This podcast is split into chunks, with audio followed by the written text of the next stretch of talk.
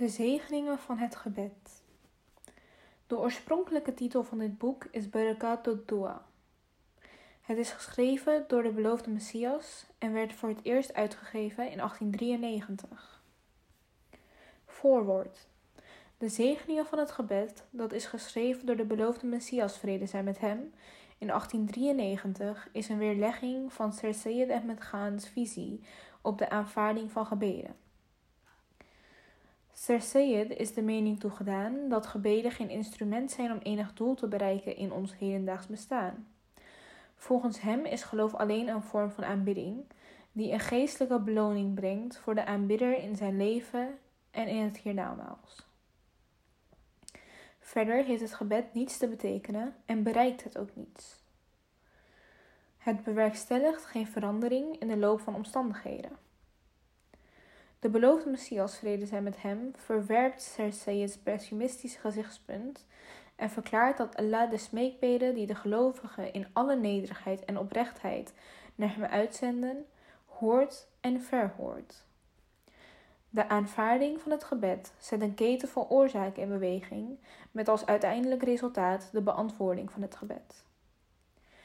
Dit boek bevat een tweede gedeelte dat de usul al-tafsir, criteria van interpretatie, behandelt en waarin de beloofde Messias vrede zijn met hem zijn criteria, leidende principes geeft ter interpretatie van de Heilige Koran.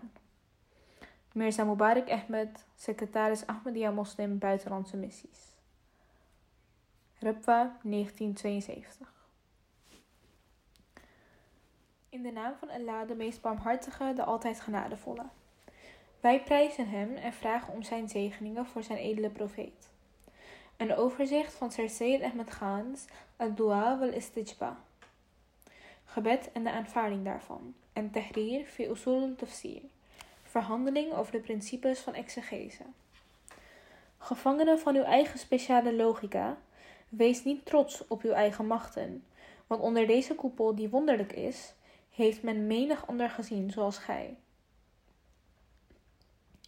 Onbekenden voor God durven hem niet van nabij te betreden.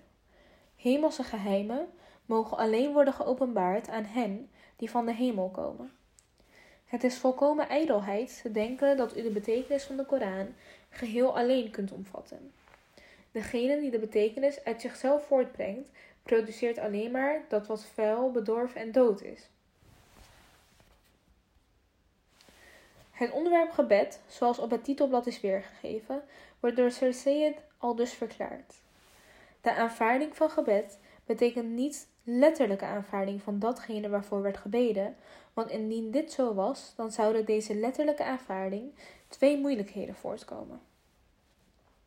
1. Duizenden gebeden en wensen die met grote nederigheid en uit volkomen hulpeloosheid tot God worden gericht, worden niet vervuld of verhoord. Hetgeen betekent dat gebeden kunnen worden verworpen, terwijl toch duidelijke belofte door God is gedaan dat gebeden zullen worden aanvaard. 2. Gebeurtenissen welke gaan plaatsvinden door hun eigen ketens van oorzaken en gebeurtenissen welke niet gaan plaatsvinden, zijn op gelijke wijze bepaald. Van de eenmaal bepaalde koers kan niet worden afgeweken. Indien aanvaarding van het gebed wordt uitgelegd als aanvaarding van een smeekbede, dan betekent dit dat Gods belofte, roep mij en ik zal antwoorden, hoofdstuk 40, vers 61, niet van toepassing is in gevallen waar de loop van omstandigheden anders is bepaald. Aanvaarding in de zin van algemene aanvaarding is niet waar, want alleen die smeekbeden worden verhoord waarvan de aanvaarding reeds is bepaald. Maar de belofte van beantwoording is algemeen. Het is aanvaarding zonder uitzondering. Dus aan de ene kant hebben we versen die zeggen dat datgene wat niet is voortbestemd volgens onze wensen te gaan, niet van richting kan worden veranderd. En aan de andere kant hebben we versen die zeggen dat geen gebed wordt verworpen en dat alle gebeden worden aanvaard. Nee, zelfs meer dan dat. God heeft beloofd gebeden te aanvaarden, zoals blijkt uit het vers: Bid tot mij, ik zal uw gebed verhoren. Hoofdstuk 40, vers 61. Deze versen weerspreken elkaar en we kunnen hier niet onderuit komen. Tenzij we aanvaarding van gebed interpreteren als aanvaarding van aanbidding. We moeten gebed dus zien als aanbidding, niets meer, ten aanzien waarvan, indien deze plechtig en met verschuldigde nederigheid wordt uitgevoerd, door God is beloofd dat hij ze zal aanvaarden. Aanvaarding van gebed is daarom alleen de aanvaarding van aanbidding, waarvoor we een geestelijke beloning ontvangen. Als echter door een samenloop van omstandigheden een alreeds bepaalde gebeurtenis samenvalt met gebeden voor die gebeurtenis, dan hebben we een feitelijke aanvaarding van gebed. Maar deze aanvaarding is niet te danken aan gebed, zij is toe te schrijven aan reeds tevoren bepaalde besluiten. Gebeden zijn echter goed omdat gebed de geest aanspoort over de majesteit en macht van God te mediteren. Deze mentale toestand overschaduwt alle gedachten van hulpeloosheid en resulteert in een toestand van berusting en aanvaarding. Deze geestesgesteldheid ontstaat als beloning van aanbidding. Dit dus is de betekenis van de aanvaarding van gebed. Einde citaat. Tot besluit geeft de Heer Seyed toe dat degenen die niet op de hoogte zijn van de ware betekenis van gebed en die zich niet bewust zijn van de wijsheid die het bevat, kunnen vragen: Als dat wat verordend is om niet te zijn, niet verwezenlijkt zal worden, waarom dan gebed? Wat staat te gebeuren, gebeurt. Wat verordend is niet te gebeuren, komt niet. Zelfs al bidt men duizendmaal. Is gebed op die manier niet een volkomen nutteloze bezigheid? Als antwoord hierop zegt de heer Seyed dat het smeken uit pure hulpeloosheid een deel vormt van de menselijke natuur. Het gebed is dus instinctief en de mensen bidden zonder erbij na te denken of het gebed zal worden aanvaard of niet. Het gebod om te bidden stemt daarom overeen met de menselijke natuur. Het gebod is om God te aanbidden en niemand Uit anders. deze samenvatting van zijn verhandeling is duidelijk dat volgens de heer Seyed gebed geen nuttig middel is om ook maar iets te bereiken. Indien het wordt toegepast, maakt het ten aanzien hiervan geen enkel verschil uit. Als iemand bidt om iets te bereiken, dan bidt hij te vergeefs. Waarom? Omdat dat wat bepaald is om te gebeuren ook inderdaad plaatsvindt en daarom geen gebed behoeft. En wat niet bepaald is, gebeurt niet, hoe nederig en hoe vurig men er ook voor bidt. Om kort te gaan, volgens Sayed is gebed alleen maar ingesteld als vorm van aanbidding. Te denken dat het een middel is om een bepaald doel te bereiken dat betrekking heeft op deze wereld, is ijdel, voorkomen ijdel. Laten we hier meteen opmerken dat Sir Sayed het bij het verkeerde eind heeft, bij zijn opvatting van de Koranversen, waarnaar hij verwijst. Maar wij zullen dit, als God het wil, aan het eind van ons antwoord aantonen. Wij zullen hier eerst aantonen dat Sir de betekenis van de versen van de Koran kan zijn ontgaan. Hem kan echter niet de toepasselijkheid van de natuurwetten in dit verband zijn ontgaan. Toch praat hij onophoudelijk. Hij praat over deze wet en beziet ze als een getuige van Gods doel. Een sleutel tot de diepere betekenis van zijn heilige boek. Zeker, Sir is zich ervan bewust dat hoewel goede en kwade gevolgen tot op zekere hoogte zijn voorbestemd, de natuur ons middelen en methoden verschaft waardoor we ze kunnen bereiken. En het gebruik van deze middelen wordt door alle redelijke mensen waardevol en waar geacht.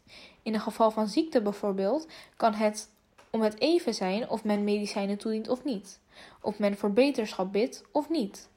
Maar zou de heer Seyed daarom willen zeggen dat de geneeskunde onwaar is en dat de alwetende God geen enkele eigenschappen aan medicijnen heeft geschonken? Sir Seyed gelooft in takdir, goddelijk besluit.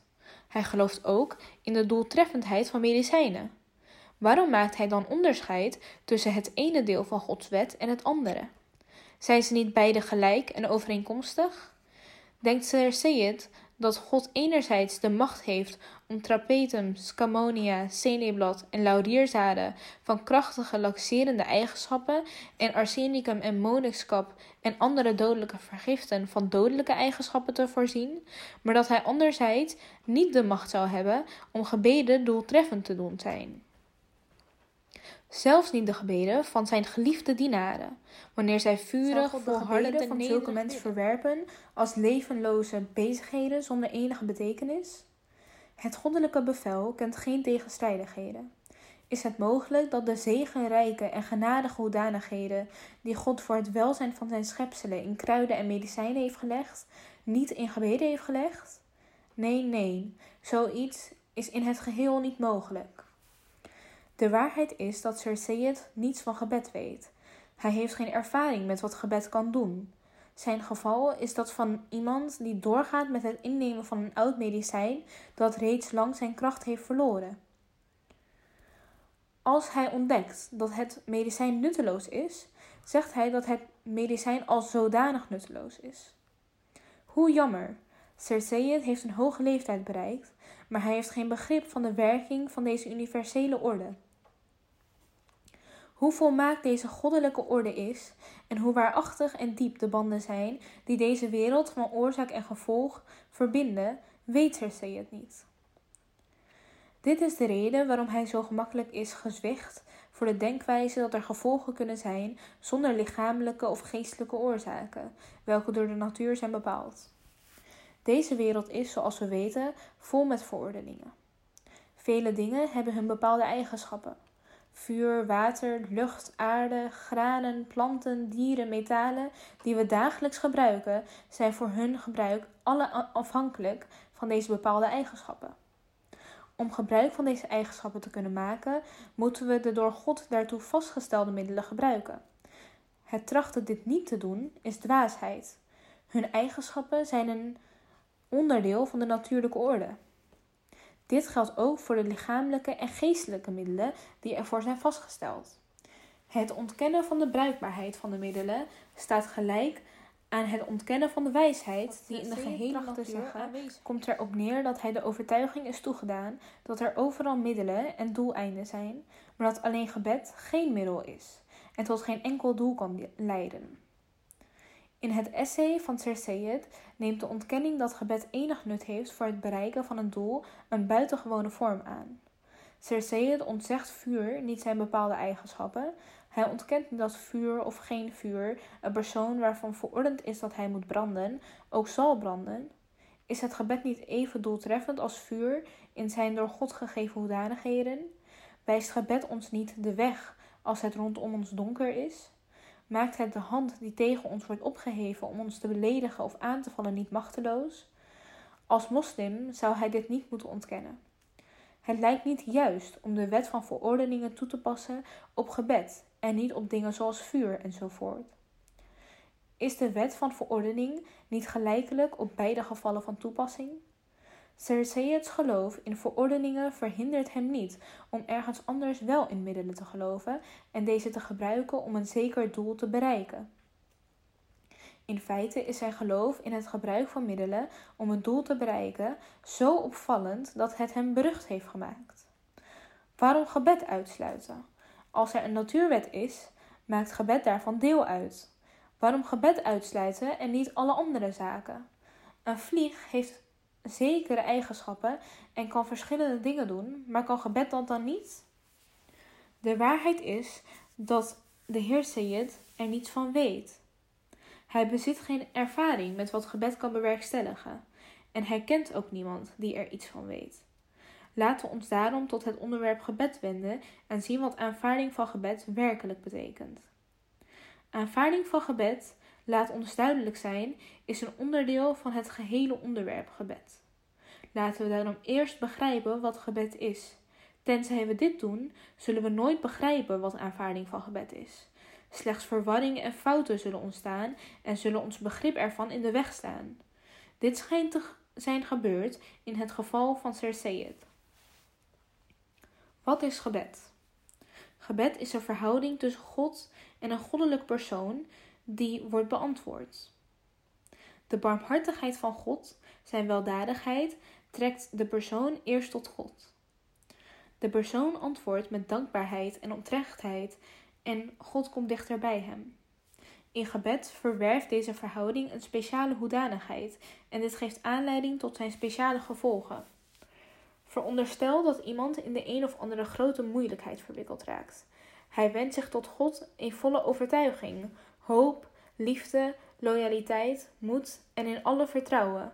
Er verkrijgt zo een zijn zijn onverschilligheid en vergeetachtigheid. Hij dringt door de sluiers van traagheid heen en gaat voort in gebieden van onbaatzuchtigheid en vindt zichzelf uiteindelijk dicht bij God. En niemand en niets anders is zo dicht bij hem. Zijn ziel buigt zich neer aan Gods voeten. De aantrekkingskracht die hem geschonken is, brengt beantwoording teweeg in het goddelijke. Hij trekt goddelijke genade tot zich.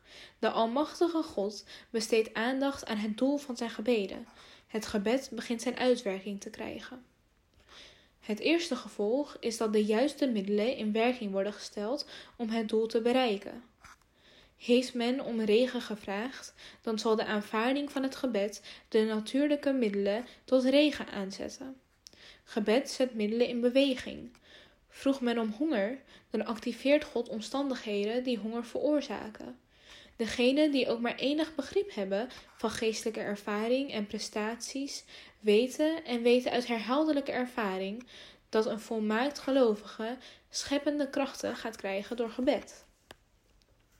Met Gods toestemming begint zijn gebed zaken in beweging te zetten, zowel in de materiële als in de geestelijke wereld. De natuurelementen, lucht, vuur, aarde, water, de hemelse sferen, de harten van mensen, bewegen alle in de gewenste richting. In Gods heilige boeken is geen gebrek aan voorbeelden van dergelijke gebeurtenissen, van dergelijke evenementen. Wat wonderen worden genoemd, zijn dikwijls slechts voorbeelden van aanvaarding van gebed. Dit geldt ook voor vele duizenden wonderen die zijn verricht door profeten en heiligen waarvan men vanaf het begin der tijden tot heden toe getuige is geweest. Voorbeelden van aanvaarding van gebed. Voorbeelden van hoe door gebeden de krachten van de machtigste God worden tentoongespreid. En wat gebeurde er in de wildernis van Arabië? Was het geen wonder der wonderen? Een volk van verscheidene honderdduizenden dat geestelijk dood was, herleefde in een tijdsbestek van een paar dagen. Degenen die generaties lang verdorven waren geweest, verwierven een goddelijk karakter. De blinden werden ziende, de stommen begonnen de goddelijke waarheden voor de gehele wereld te verkondigen. Er vond een omwenteling plaats, zoals men nog nooit had gehoord of gezien. Wat was het? Weet u het? Bij de gebeden van één enkele man, die zijn zelf op het tweede plan had gesteld ter wille van God. Gebeden die hij vaak in het midden van de nacht had opgezonden. Gebeden die een opschudding veroorzaakten en die veranderingen teweegbrachten, welke niemand in verband zou hebben kunnen brengen met deze ongeletterde, eenzame persoon. Iedereen hield deze veranderingen voor onmogelijk. O God, Zegen zijn ziel en doe vrede op hem neerdalen. Zegen hem en degenen die hem volgen in dezelfde mate als zijn betrokkenheid met, zijn bezorgdheid voor en zijn vrees voor de toekomst van deze zijn gemeenschap was. En laat uw zegeningen en uw overvloed op hem neerdalen tot aan het einde der dagen. ervaring is hier ook van toepassing. Want ik heb gebeden sneller zien werken dan vuur of water. In feite is van alle middelen die de natuur heeft verschaft, gebed het krachtigste en meest doeltreffende. Er bestaat niets zoals gebed. Als men beweert dat gebeden niet verhoord worden en zonder resultaat blijven, dan is mijn antwoord dat dat ook het geval is met medicijnen. Hebben medicijnen de toegang tot de dood afgesloten? Is het onmogelijk dat medicijnen falen? En is er toch iemand die wil ontkennen dat medicijnen hun krachten en eigenschappen bezitten? Alles heeft weliswaar zijn eigen wetten en maat, maar dat heeft de wetenschap niet waardeloos of onbelangrijk gemaakt. En het heeft evenmin de middelen en methodes onbetrouwbaar gemaakt. Denk eens wat meer na. En u zult bemerken dat fysieke middelen enerzijds en geestelijke middelen anderzijds beide op gelijke wijze onder de wet van natuurlijke maten en verordeningen vallen. Als iemand ziek is, terwijl het voor hem is bepaald dat hij beter wordt, komen omstandigheden die tot een goede gezondheid leiden ten volle beschikbaar. Deze omvatten ook de bereidheid van het zieke lichaam zelf om te genezen. Indien deze bereidheid aanwezig is, dan bewerkstelligt het medicijn en gaat als het ware recht op het doel af. Zo is het ook met gebed gesteld. Want gebed betekent ook dat voorwaarden die tot aanvaarding van gebed leiden zich samenbundelen als God de aanvaarding ervan wenst. De lichamelijke en geestelijke werelden zijn beide onderhevig aan de wet van oorzaak en gevolg. De fout die Cerceet maakt, is dat hij de natuurlijke wet van oorzaken erkent, doch de geestelijke orde ontkent. Tot besluit wil ik zeggen dat indien Cerceet zijn foutieve standpunt niet intrekt en doorgaat met vragen wat het nut van gebed is, ik dan de mij door God gegeven plicht heb al deze fouten te corrigeren. Ik beloof dat ik de Heer Seyed van tevoren op de hoogte zal stellen van de aanvaarding van enkele van mijn gebeden. Niet dat ik hem er slechts van, van op de hoogte zal stellen, ik zal de mededeling ook publiceren. Seyed zal ook een belofte moeten doen. Namelijk dat als hij het bewijs van de aanvaarding van mijn gebeden heeft, hij zijn verkeerde zienswijze moet verlaten. Seyed schijnt te denken dat de Heilige Koran heeft beloofd dat alle gebeden worden aanvaard, terwijl dit toch niet voor alle het geval is. Hier maakt hij jammer genoeg een vergissing. Hij steunt op het vers: Bid tot mij en ik zal uw gebeden verhoren. Hoofdstuk 40, vers 61. Dit gebed is van geen nut ten aanzien van het standpunt dat hij inneemt. Het vers bevat inderdaad een verordening dat men moet bidden. De gebeden die hier worden verordend zijn geen gewone gebeden. Het zijn geboden tot aanbidding. Het is aanbidding, verheerlijking die verplicht is gesteld. Het gebod bid tot mij wijst in de richting van een gebod. Bidden is niet altijd verplicht. Om deze reden heeft God hen op sommige plaatsen geprezen, die hun tegenspoed aanvaarden en geduldig blijven. Zij zijn gelukkig en tevreden en zeggen alleen: Wij leven voor Allah. Dat het gebod dat in het vers is vervat, het gebod tot aanbidding is, wordt verder bewezen door het feit dat het gebod om te bidden, bid tot mij, wordt gevolgd door een verwijzing naar aanbidding en dat het in gebreken blijven hiervan terecht strafbaar is met hellevuur. Maar zij die te hoogmoedig zijn om mij te aanbidden, zullen veracht de hel binnengaan. Hoofdstuk 40, vers 61. Een dergelijke dreiging is niet verbonden aan, aan het gewone bidden. In enkele gevallen zijn profeten berispt van het bidden. Het bewijs hiervoor wordt gevormd door het volgende Koranvers. Ik geef u de raad om niet tot de ontwetenden te behoren. Hoofdstuk 11, vers 47. Indien elk gebed als aanbidding zou moeten worden aangemerkt, waarom zou God dan de raad geven om te bidden? Waarom werd tegen Noach gezegd: Daarom vraag mij niet, hoofdstuk 11, vers 47. Het is ook zo dat heiligen en profeten van mening zijn dat het bidden tot God van geen respect jegens hem getuigt. In zulke gevallen gaan de rechtvaardigen bij hun eigen geweten te raden. Ze handelen volgens de stem van hun geweten. In moeilijke tijden bidden ze als hun geweten het hun toestaat. Als hun geweten hun aanraadt ten aanzien van de moeilijkheid geduld te betrachten wachten ze geduldig zonder enige gedachte aan bidden te koesteren. En deze gewone gebeden zijn alle onderworpen aan de wil van de Almachtige God. Het is geheel aan Hem gebeden te verhoren of te verwerpen. Als u hiervoor een bewijs wilt hebben, vindt u dit in het vers. Nee, Hem alleen zult gij aanroepen. Dan zal Hij datgene verwijderen waarvoor gij Hem aanroept en als hij dat wil. Hoofdstuk 6, vers 42. Let op de woorden als hij dat wil. Er is geen garantie dat het gebed wordt verhoord.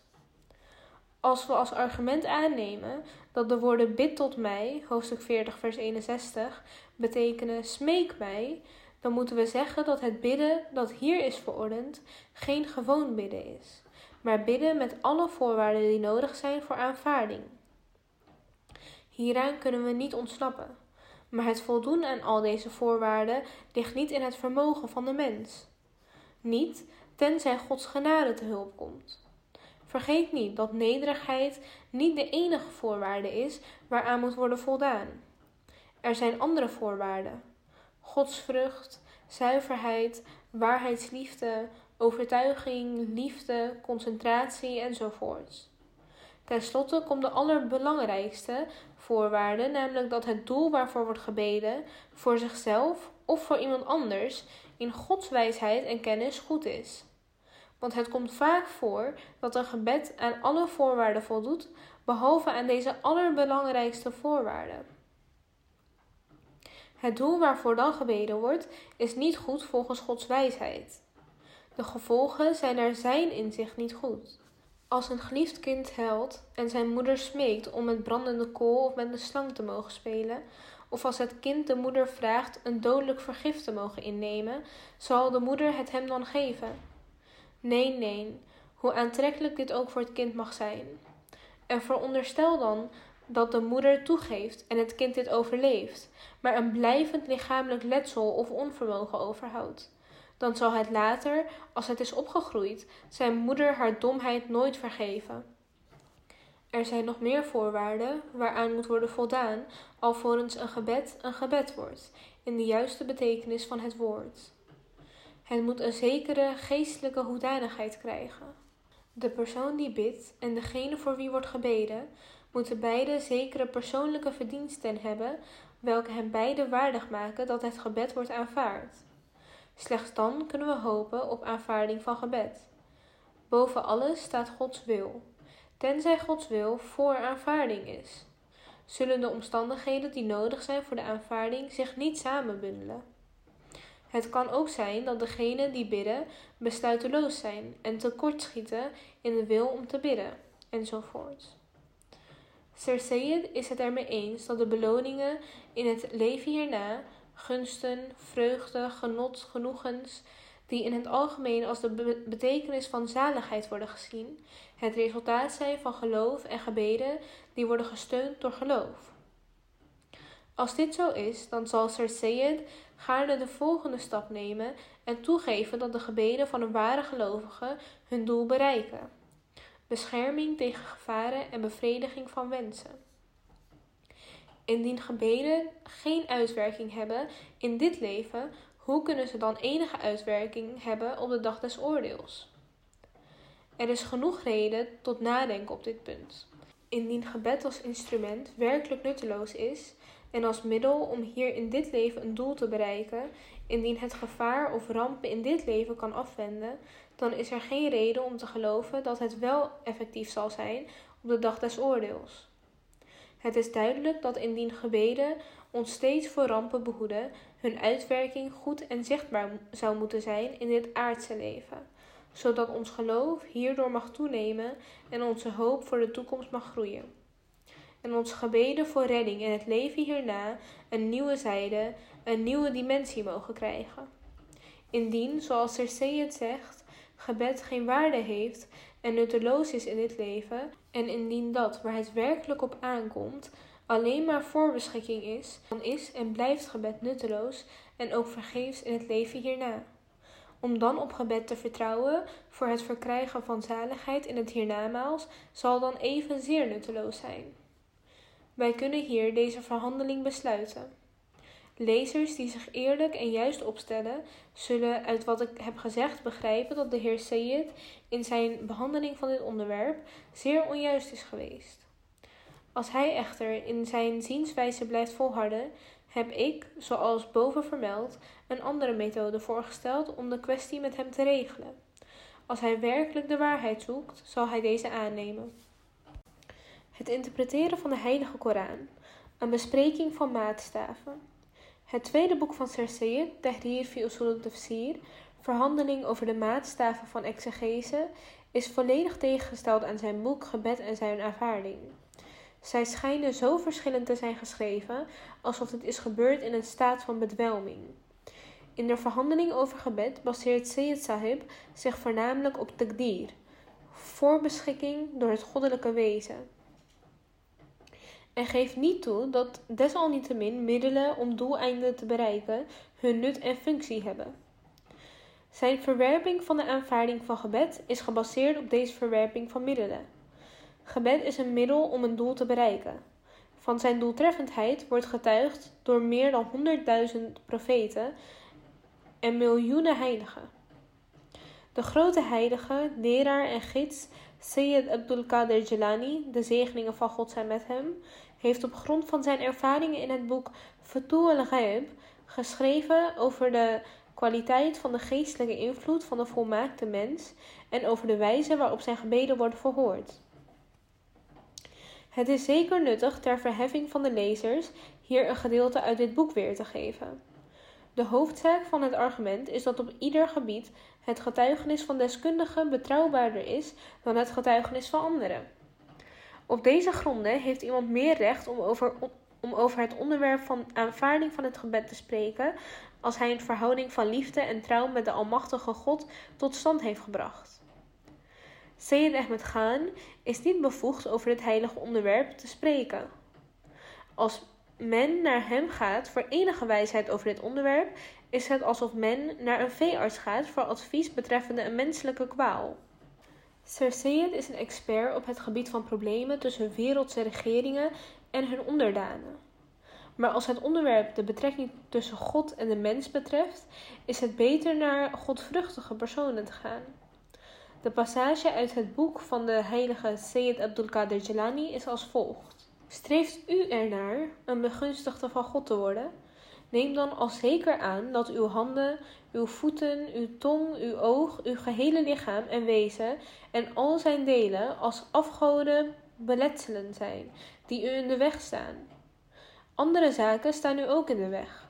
Uw kinderen, uw vrouw, al hetgeen u in de wereld lief heeft. Goederen, wereldse eer, naam en roem, vrees voor de wereld en het vertrouwen op wereldse contacten en wereldse middelen. Uw vrienden, Zaid of Bakker, op wie u rekent, uw vijanden, Khalid of Walid, die u vreest, zijn evenzeer afgoden die u in de weg staan. Besteed geen aandacht aan deze afgoden. Acht geen van hen te belangrijk. Word niet door hen geobsedeerd. Geef hun slechts de plaats die voor hen is bepaald en die wordt toegelicht in de wetten van Sharia en in het voorbeeld van oprechte mensen. Volg slechts hen. Als u dit doet, zult u zijn als de spreekwoordelijke rode zwavel, die lagere in hogere deeltjes kan veranderen. Uw rang zal een hoge rang zijn, zo hoog dat u niet gemakkelijk zult worden gezien, dat is, verstaan door anderen. God zal u het karakter van profeten en goddelijke boodschappers doen erven. Niet meer bestaande kennis en wijsheid en zegeningen, de erfenis van de profeten, zal weer de uwe worden. U zult het niveau van heiligheid bereiken. Een andere heilige zal in de toekomst niet boven u uitstijgen. Uw gebeden, uw vastberadenheid, uw gezegende aanraking zal ertoe dienen de smart en de droefheid van de mensen weg te nemen. Zij die door de droogte zijn getroffen, zullen door uw gebeden regen krijgen. Verschroeide velden zullen groen worden. De bezorgdheid en de ongerustheid van allen, zelfs de crisis van koningen, zullen zich door uw gebeden oplossen. De hand van goddelijke macht zal altijd bij u zijn. Als deze beweegt, zult u bewegen. De eeuwige stem, de stem van God, zal u leiden.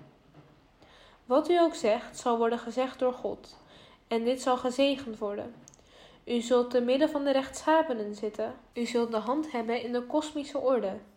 Uw gebeden en uw wensen zullen de kosmische veranderingen teweeg brengen. Dan zal, als u verkiest te vernietigen wat bestaat, of te scheppen wat niet bestaat, het zijn zoals u verkiest. Door uw handen zullen wonderen plaatsvinden. U zult geestelijke kennis en goddelijke geheimen worden verleend. En dit alles als een gave van God. U zult deze beloningen, deze gaven, ten volle verdienen. U zult er een beheerder over zijn. Einde citaat.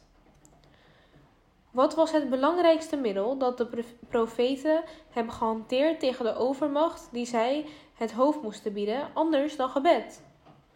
Toch wordt dit door Sir verworpen. Maar in zijn tweede boek, Criteria voor tafsir, schijnt hij het principe van takdir, voorbeschikking van gebeurtenissen en eigenschappen van dingen door God, te verlaten. Want hij schijnt de dingen in de wereld een op zichzelf staande status te verlenen. Dingen zijn dingen die hun eigen recht hebben, buiten de soevereiniteit van God staan en niet langer onderhevig zijn aan veranderingen naar zijn keuze. De God van Sayyid is een beperkte God. Zijn macht om in te grijpen, om tussen beiden te komen, kan in het verleden wel hebben bestaan, maar bestaat thans niet meer. De eigenschappen van de dingen zoals wij zijn en kennen, zijn niet door God bepaald. Zij hebben hun eigen eigenschappen en zijn niet langer onderhevig aan enige wisseling, transformatie of transmutatie. Waarom?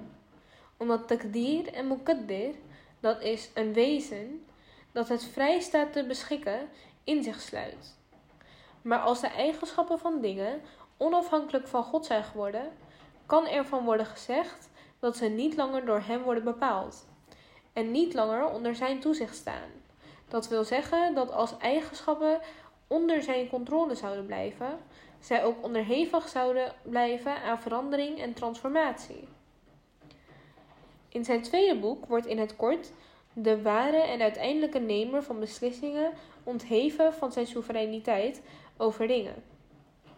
Aangezien deze dingen niet langer onderhevig zijn aan de wil van de goddelijke meester. Het is als met erfpachters onder de Brits-Indische wet, sectie 5. Over hen bezit de landheer eveneens geen rechten en controle.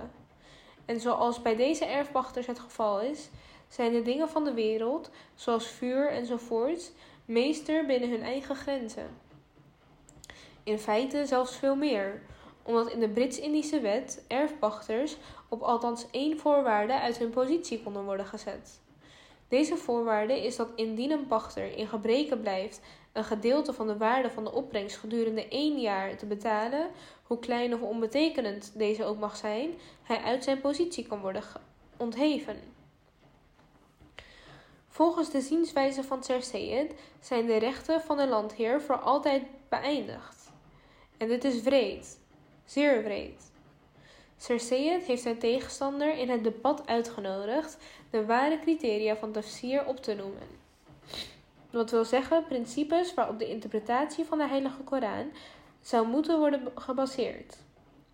Ik denk dat ook ik hem deze dienst vrijwillig zou moeten bewijzen, om aan een verdwaalde reiziger de weg te wijzen zoals mijn plicht het vereist, meer dan dit voor iemand anders geldt. Hier zijn dan ook volgens mij de criteria van tafsir. Het eerste criterium van ware tafsir is de Koran zelf. De Koran geeft aanwijzingen van de betekenis van een bepaald vers in andere versen. Het is nuttig zich te herkennen, en wel met zorg dat de Heilige Koran niet zoals andere boeken is. Ten bewijze van elk van zijn verklaringen, ter onthulling van zijn ware betekenissen, is hij niet afhankelijk van andere boeken, maar van zichzelf. U kunt de betekenis van een gedeelte van de Koran niet vervormen zonder het geheel te vervormen. De Koran is zoals een volmaakt, goed gevormd gebouw, waarvan iedere steen zich op zijn plaats bevindt. Indien u een steen aantast, tast u het hele gebouw aan. Er is geen verklaring in het boek die niet in 10 tot 20 andere teksten die op zichzelf staan wordt gesteund. Als er een tekst met een bepaalde betekenis is, moeten wij zien of er in de Koran teksten zijn die deze schijnbare betekenis ondersteunen. Als er geen ondersteunende teksten zijn, doch in tegendeel teksten met een betekenis die tegengesteld is aan de betekenis die wij aan de gegeven tekst hebben gegeven, dan weten wij dat de betekenis die wij aan deze tekst hebben gegeven verkeerd, volkomen verkeerd is. Het is onmogelijk dat een gedeelte van de Heilige Koran een ander gedeelte tegenspreekt. De ware betekenis van een bepaalde tekst wordt dus gemakkelijk vastgesteld. Het is de betekenis die door andere teksten wordt gesteund. Het tweede criterium moet worden gevonden in de uitleggingen die kunnen worden toegeschreven aan of kunnen worden teruggebracht tot de heilige profeet. De vrede en de zegeningen van God zijn met hem. Wie bezit enige twijfel ten aanzien van het feit dat de persoon die de Koran het best van alle begrijpt, onze geliefde en meest geëerde profeet, op wie de vrede en de zegeningen van God zijn is. Als bewezen is dat een betekenis een betekenis is die is aanvaard door de heilige profeet, vrede zij met hem, dan moet iedere moslim deze betekenis zonder enige aarzeling en het geringste bezwaar accepteren. Als hij dit niet doet, heeft hij een gebrek aan geloof en een overdreven liefde voor een wereldse wijsheid. Het derde criterium is: wat zeggen de metgezellen van de heilige profeet, vrede zij met hem, ten aanzien van dit punt? Metgezellen ontvingen geestelijk licht direct van de heilige profeet en waren de eerste die de geestelijke inzichten die de heilige profeet, vrede zij met hem, verkondigde, deelachtig werden. Zij genoten ook de speciale genade van God. Gods hulp was steeds met hen ter ondersteuning van hun begrip van het heilige boek. Niet alleen lazen en spraken zij, zij leefden overeenkomstig ieder deel van het boek. Het vierde criterium wordt geleverd door het eigen reine geweten van de lezer. Iedere tekst die moet worden geïnterpreteerd, moet worden onderzocht. En wel zeer ijverig, door iemands geweten. Er bestaat een unieke band tussen de Koran en een heldere, zuivere geest. God zegt: Een beschermd boek dat niemand zal aanraken behalve zij die zich louteren. Hoofdstuk 56, vers 80. De waarheden van de Heilige Koran onthullen zich alleen aan hen die deze met een schoon, zuiver hart benaderen. Er bestaat een relatie, een soort resonantie tussen een zuiver hart en de schoonheden van de Koran. Deze beginnen zich te openen. Als zij zich openen, worden zij aanstonds herkend door lezers met een zuiver hart. Zij kunnen de juiste betekenis aanvoelen en deze begrijpen. Hun geweten verklaart: dit is de ware betekenis. Het licht van het geweten is daarom een zeer geldige maatstaf, een middel tot onderscheid voor het omvatten van de waarheden van de Koran. Niemand moet beginnen te beweren dat hij de Koran kent, tenzij hij het smalle en rechte pad heeft betreden dat de profeten van voorheen ook hebben betreden. Niet tenzij hij zelf de geestelijke ervaring heeft gehad die het geloof verleent. Dit te doen zou de weg van trots of arrogantie zijn. Het zou een betekenis voortbrengen die door hemzelf is bedacht. Het zou tafsir birrai, interpretatie die op de persoonlijke mening is gebaseerd zijn. Toen hij dit verbood, zei de heilige profeet vrede zij met hem, al wie de Koran alleen volgens zijn eigen opvatting interpreteert, ofschoon hij hiermee zelf tevreden is, brengt toch een kwade interpretatie voort. Het vijfde criterium is het volgende: de taal van het heilige boek, het Arabisch, dat bij de Arabieren in gebruik was. Het is echter een criterium dat wij niet zo dikwijls behoeven te gebruiken. Want de Heilige Koran bezit zoveel ingebouwde hulpmiddelen voor het begrijpen van zijn betekenis dat een onderzoek op taalkundig gebied niet noodzakelijk behoeft te zijn. Toch zal een dergelijk onderzoek bijdragen tot duidelijkheid van begrip. Soms zal een kennis van taalkundige gebruiken verborgen betekenissen van de Heilige Koran aan het licht brengen. Er kan een ontdekking van geheimen plaatsvinden. Het zesde criterium wordt gevormd door de orde in de natuur. Dat wil zeggen, hetgeen gebeurt in de uiterlijke wereld. Er bestaan nauwe contacten tussen de natuurlijke en de geestelijke orde. Het zevende criterium wordt gevormd door de geestelijke ervaringen, openbaringen van heiligen en visioenen. Van de muhaddithin, zij die goddelijke mededelingen van een bepaalde soort ontvangen. In geen van zijn boeken heeft Sayyid Sahib toegegeven dat openbaring een van de criteria van een goddelijke waarheid is. En hij wenst dit ook niet te doen. Waarom? Omdat naar het schijnt Sayyid Sahib geen aandacht heeft voor het verschijnsel openbaring. Nog openbaring die door een profeet wordt ontvangen. Nog openbaring die door een heilige wordt ontvangen. Openbaring van iedere soort is volgens hem onderdeel van de natuurlijke aanleg van menselijke wezens. Het lijkt daarom gepast om iets over zijn zienswijze te vertellen. Om te beginnen is het fout, een gevaarlijke fout, die iemand van de waarheid kan wegleiden, te denken dat openbaring die van God komt, moet worden gezien als een vaardigheid, een aanleg, die door de natuur aan de mens is gegeven. De natuur heeft de menselijke wezens begiftigd met verschillende soorten aanleg. Deze zijn alle van elkaar getuigen en verkondigen hun gemeenschappelijke natuur. Sommige mensen tonen een bijzondere belangstelling voor wiskunde, de wetenschap van figuren en getallen. Anderen leggen een bijzondere belangstelling aan de dag voor de wetenschap der medicijnen. Weer anderen voor logica en dialectiek. Maar het bezit van een belangstelling of een aanleg is niet voldoende om iemand bedreven te maken in hetgeen waarvoor hij een aanleg heeft. Deze potentiële aanleg blijft gesluierd tot deze door een leraar wordt onthuld. Mensen worden slechts wiskundigen, statistici, natuurkundigen of logici nadat hun natuurlijke interesses en bekwaamheden zijn geoefend en gescherpt door leraren in deze wetenschappen. Wat doet een verstandige leraar? Zodra hij iemand met een bepaalde belangstelling ontdekt, moedigt hij hem aan die belangstelling te activeren, er meer aandacht aan te besteden enzovoorts. Heeft een dichter niet gezegd? Iedere mens is geboren met zijn eigen bijzondere aanleg, zijn neiging, die hem door de natuur is ingeplant. Het is onder de invloed van het onderwijs dat een natuurlijke aanleg, die als een zaadje is verborgen, ontspringt en zijn mogelijkheden begint te tonen. Fijnheden van een bijzondere soort vallen hem ten deel. Nieuwe gedachten die hem door God zijn ingegeven, kunnen zeer wel inspiratie of openbaring worden genoemd. Want alle nieuwe en vruchtbare gedachten worden ons door God ingegeven. Heeft God niet gezegd? En hij openbaarde haar wat slecht en wat goed voor haar is. Hoofdstuk 91, vers 9. Kennis van slechte en goede dingen, die mensen intuïtief verkrijgen, komt in werkelijkheid van God. Dit is kennis door openbaring. Er zijn vanzelfsprekend goede en slechte mensen.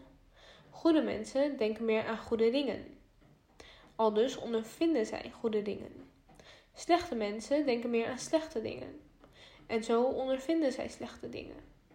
Dit verschil zelf is aan de basis een verschil in natuurlijke aanleg.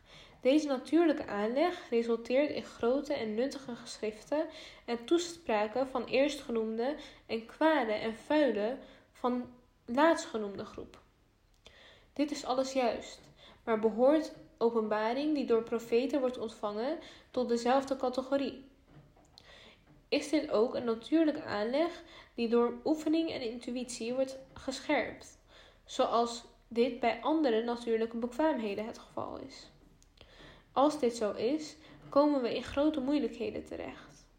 Als de openbaring van profeten het gevolg is van een natuurlijke aanleg, hoe kunnen we dan een onderscheid maken tussen profeten en anderen, van wie ook kan worden gezegd dat zij openbaring en inspiratie ontvangen?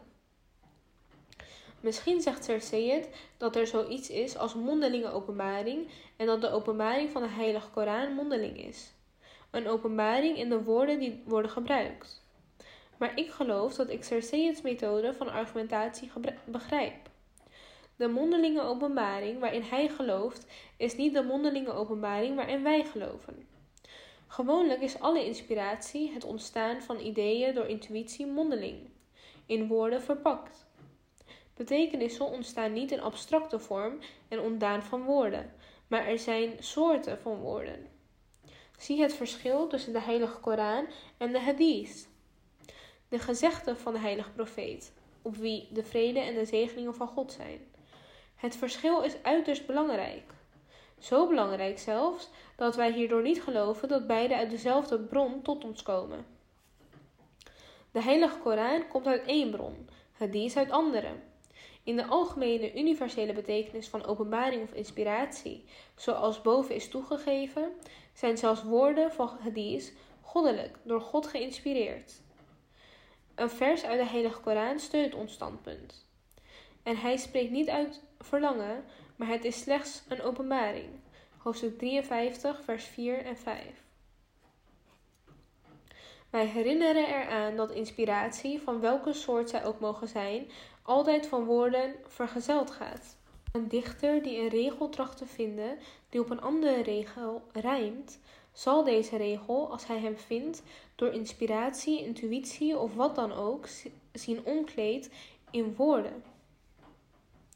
Men mag dus zeker aannemen dat inspiratie van filosofen, mystici en dichters van God afkomstig is en in woorden komt, en een mondelinge openbaring is in de ruimere betekenis.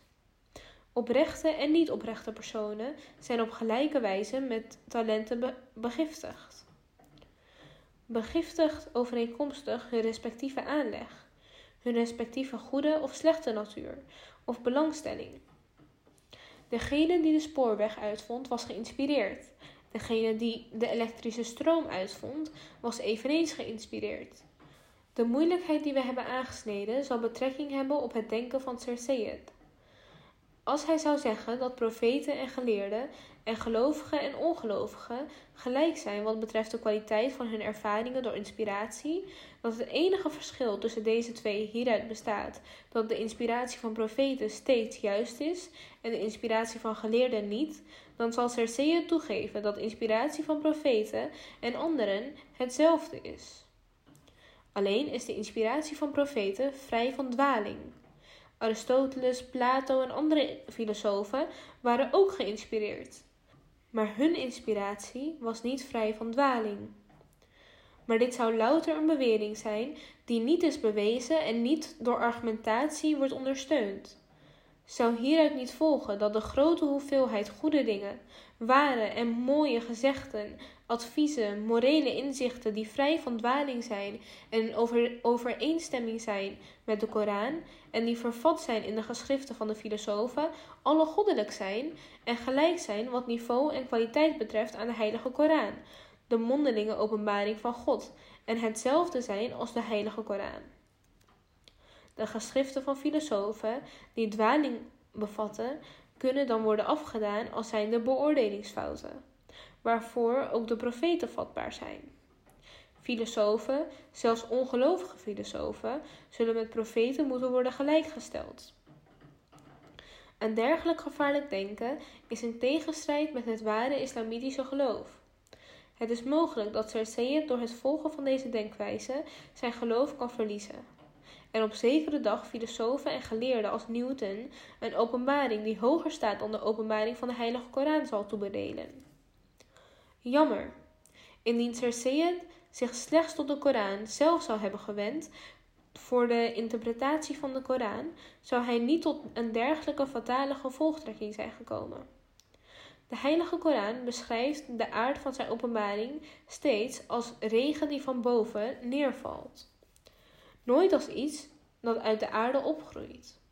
Indien Cersei ook iemand die ervaring bezat ten aanzien van het onderwerp van goddelijke openbaring, wat zij is en hoe zij neerkomt, zou hebben geraadpleegd, zou hij zich hebben behoed voor deze vergissing. Maar door deze fout te begaan en te verspreiden, heeft Cersei het geloof van een aantal moslims ondermijnd en hen gemaakt tot agnostici of atheïsten. Hij heeft de goddelijke openbaring van haar voetstuk omlaag gehaald en haar op één lijn gezet met een natuurlijke aanleg tot denken of een intuïtief denken, ten aanzien waarvan er geen verschil bestaat tussen een gelovige en een ongelovige.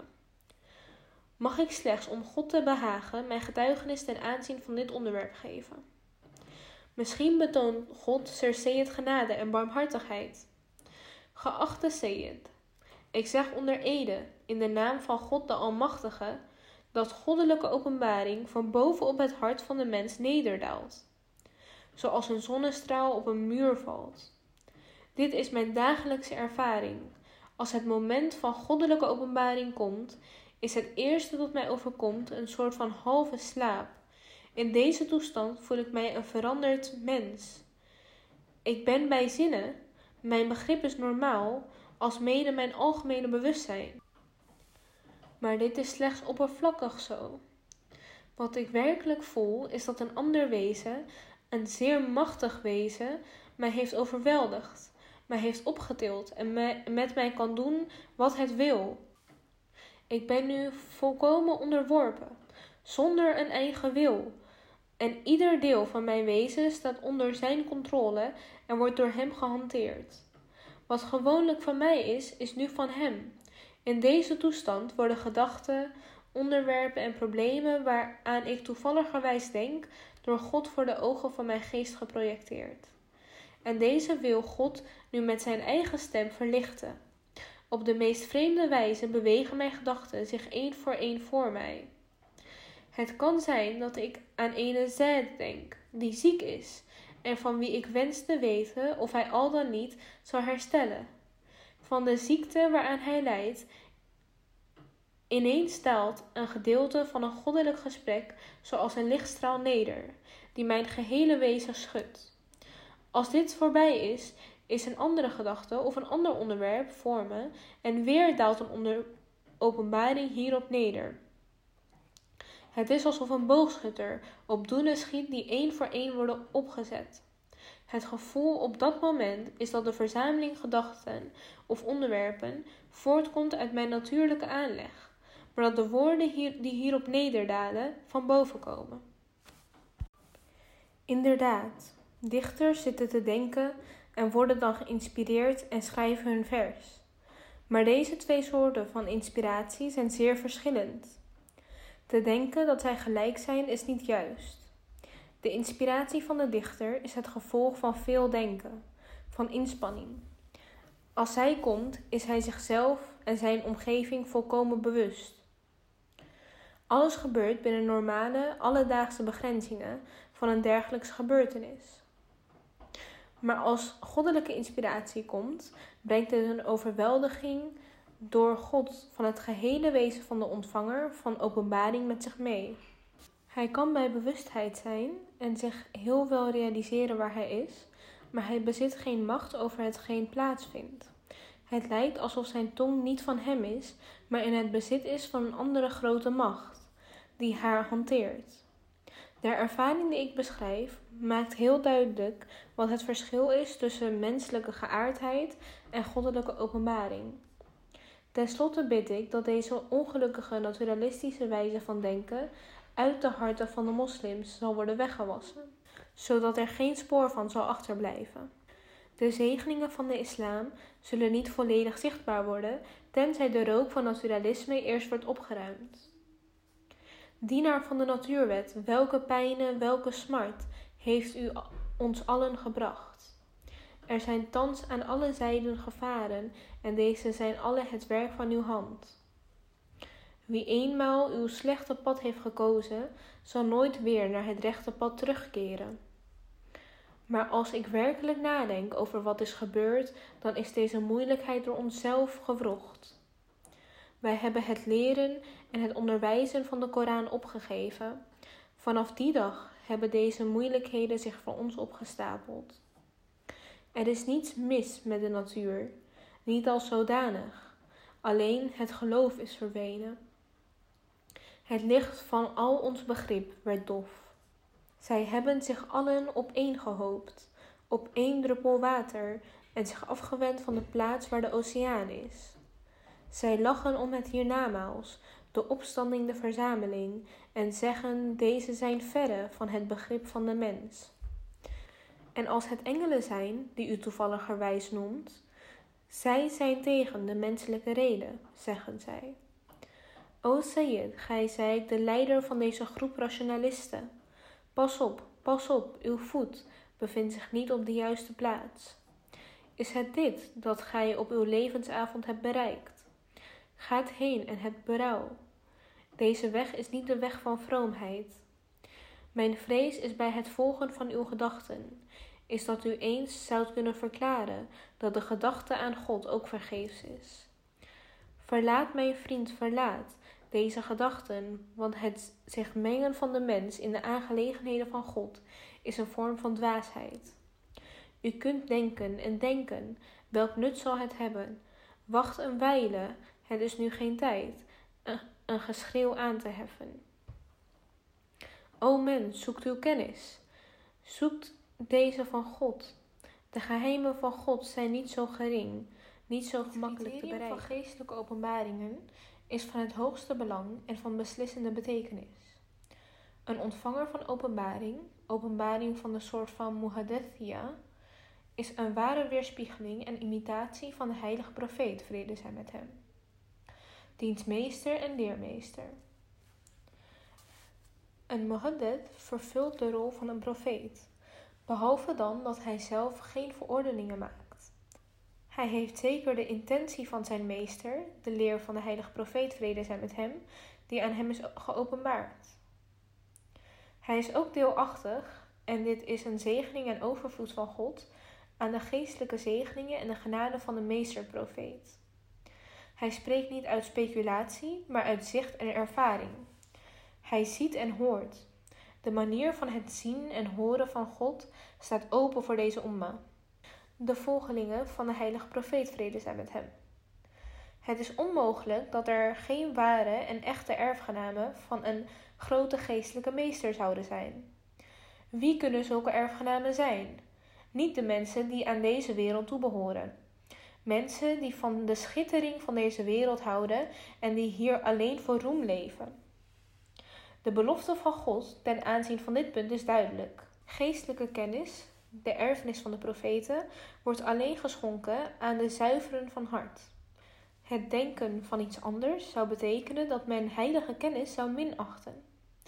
Nee, nee, dat iemand die is verwikkeld in de zorgen van deze wereld zichzelf de geestelijke erfgenamen van de heilige profeet vrede zijn met hem zou achten, is onmogelijk.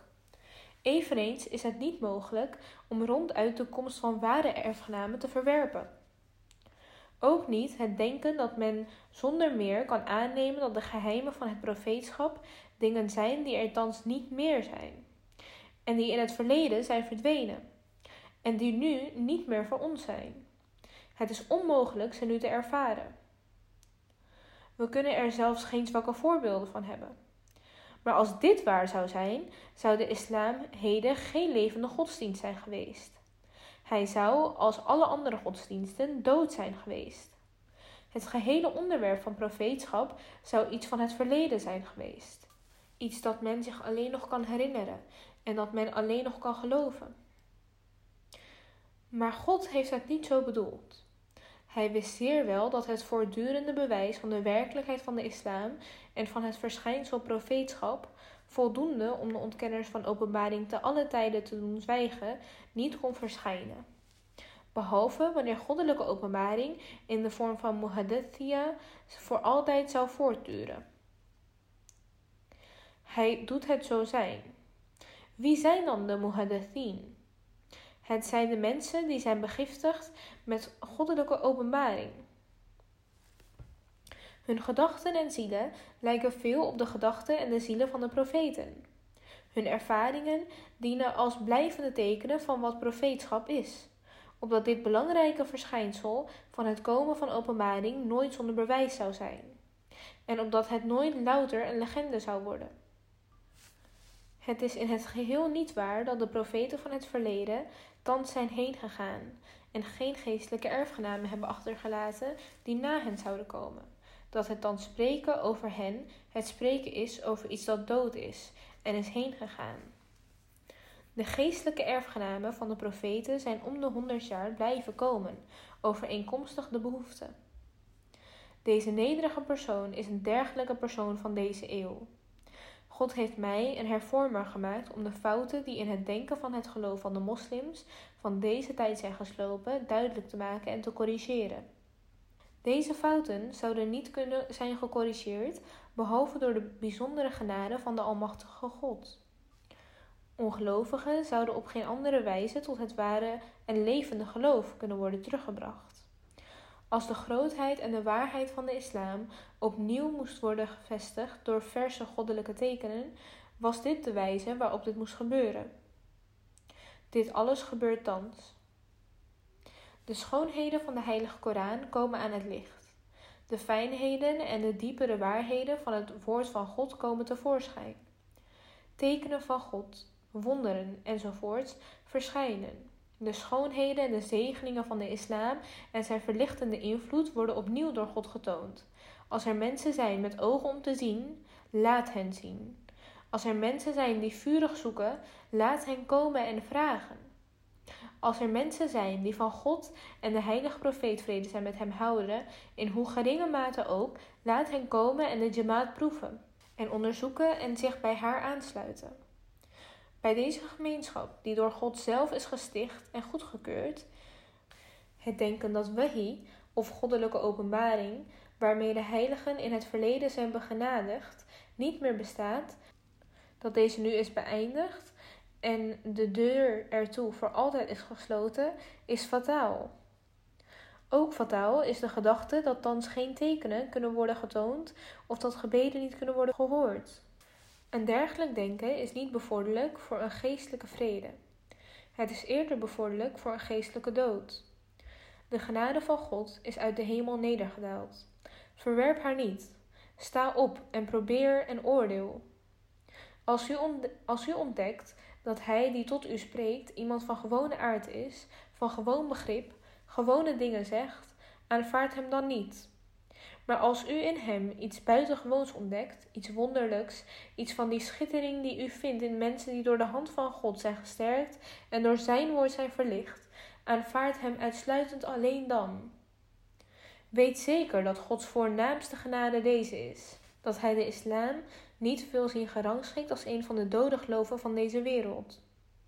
In plaats daarvan wil hij de islam zien als een geloof dat tot zekerheid van overtuiging inspireert en ware goddelijke kennis geeft, en steeds bereid is zijn ontkenners en belasteraars door middel van argumenten te ontmoeten. Denk hieraan. Als u iemand ontmoet die ontkent dat de heilige profeet vrede zij met hem wahi het goddelijke woord ontving en denkt dat wahi een begoocheling is, hoe wilt u hem dan van de onjuistheden van dit geloof overtuigen? Hoe kunt u dit doen? Tenzij u op een levend voorbeeld van iemand die een dergelijke openbaring ontvangt kunt wijzen.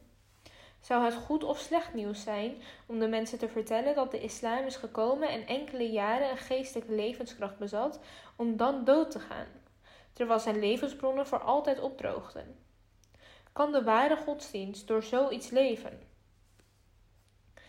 Dit dan zijn de ware criteria van een ware exegese. Nu is het zo dat het commentaar van Sir in vele of in de meeste van zijn gedeelten geen rekening houdt met deze criteria. Het ligt niet op onze weg hier op deze gedeelte te wijzen en ons commentaar te geven. Sir spreekt zoveel over de natuurwet, maar in zijn commentaar vergeet hij alles over deze wet. Zijn belangrijke punt bijvoorbeeld is dat wahi, goddelijke openbaring, niets meer is dan een natuurlijke aanleg, een aangeboren mogelijkheid die sommige personen bezitten. Tussen de ontvangers van een dergelijke openbaring en God zijn geen bemiddelende krachten die Melaika, engelen worden genoemd. Maar hoe tegengesteld aan de door God gemaakte natuurwet is zo'n gedachte? Onze lichamen en onze fysieke mogelijkheden, dit is zeer duidelijk, zijn voor hun ontwikkeling afhankelijk van bemiddelende krachten die tot de hemelen behoren. Het onderhoud van ons lichaam en de uitoefening van al zijn functies zijn afhankelijk van de weldadige invloed van de zon, de maan en de sterren, die God alle die overeenkomstig aan ons heeft onderworpen. Deze weldadigheid danken wij uiteindelijk inderdaad aan God, de oorzaak van alle oorzaken. Maar zij bereikt ons door menig medium en niet rechtstreeks van God. Het licht in onze ogen hebben wij te danken aan God. Inderdaad, God, de uiteindelijke oorzaak. Maar de zon is het middel dat dit licht aan onze ogen heeft. In de uiterlijke wereld is niets dat God rechtstreeks aan ons zendt door als het ware uitstrekken van zijn overvloedige hand. Alles wat we bezitten hebben we ontvangen door middel van vele media. Onze zintuigen zijn niet volmaakt en in staat om zonder hulp onafhankelijk te functioneren. Zij zijn niet zoals de veronderstelde aangeboren aanleg tot openbaring, zoals volgens de opvatting van Cersei het geval is. Zij hebben een prikkel van buitenaf, zoals de zon nodig. Wat Seyed zegt, heeft daarom geen overeenkomst in de uiterlijke wereld. Geheel afgezien van dergelijke moeilijkheden die het gezichtspunt van Cersei vertegenwoordigen, is er het getuigenis van persoonlijke ervaring. Dat meer spreekt dan enig ander getuigenis en dat tegengesteld is aan de speculaties van Sayyid. Deze nederige persoon is voor ongeveer elf jaar nu begiftigd met de gave van goddelijke openbaring. Ik weet en weet zeer goed dat Wahi, goddelijke openbaring, van boven neerdaalt. Daaraan bestaat geen twijfel. De grootste overeenkomst in de bekende feiten van deze wereld wordt misschien geleverd door elektrische stroom. De elektrische stroom onthult zelf iedere verandering die hij ondergaat. Mijn ervaring ten aanzien van openbaring, de ervaring van alle heiligen, is dat zij niet van binnenuit komt. Integendeel, als zij komt, voel ik dat er buiten mij iets is. Iets krachtigs, iets overweldigends, dat bezit van mij neemt en mij beheerst. Iets dat soms zo krachtig is dat ik mij volledig overheerst voel door zijn geestelijke hoedanigheid. Ik voel mij er onweerstaanbaar toe aangetrokken. Op een dergelijk moment hoor ik de stem van God duidelijk en helder. Nu en dan zie ik tevens de bemiddelende engelen. Het is niet alleen zo dat engelen dan kunnen worden gezien, maar ook onthullen zij het feit dat zij tussenpersonen zijn die goddelijke openbaring overbrengen. Ik ervaar de invloed en de majesteit van een ware openbaring.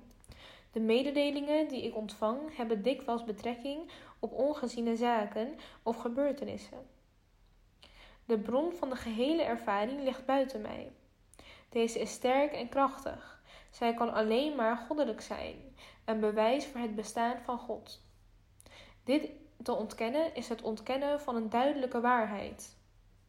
Het is slechts gepast dat Sir het zo gelooft, voordat de dood hem achterhaalt. Hij behoort geen minachting te tonen voor goddelijke openbaring. Het is verbazingwekkend dat hij een scherp oog heeft voor de fysieke orde, maar weigert de parallellen tussen deze orde en de geestelijke orde te zien. Hij zou moeten kunnen zien dat het licht van de hemel komt, dat de uiteindelijke bron en oorzaak van alle dingen onze fysieke lichamen, zintuigen en spieren beïnvloedt door middel van media, die eveneens tot de hemelen behoren. Dat deze weldadige invloeden en weldadige genade ons niet bereiken behalve door ketens van oorzaken. Als het al dus is, hoe is het dan mogelijk dat God in de geestelijke orde de geestelijke media volledig zou afschaffen en ons rechtstreeks zonder hun tussenkomst zou bereiken? Zijn er geen fysieke media in de fysieke orde? Natuurlijk zijn zij er. Er zijn in feite verschillende media. De universele orde beïnvloedt ons door ketens van oorzaken die ons uiteindelijk vanuit de eerste oorzaak bereiken. We hebben dit onderwerp besproken in onze boeken Tawzih Merhem, Be Bezwaren verklaard en Aina Kamalat de Islam, Spiegel der voortreffelijkheden van de islam. Deze kunnen worden geraadpleegd. In het bijzonder waar het engelen en wel de islamitische opvatting van engelen betreft, bevat het laatstgenoemde boek een volledig overzicht dat niet in enig ander boek zal worden aangetroffen.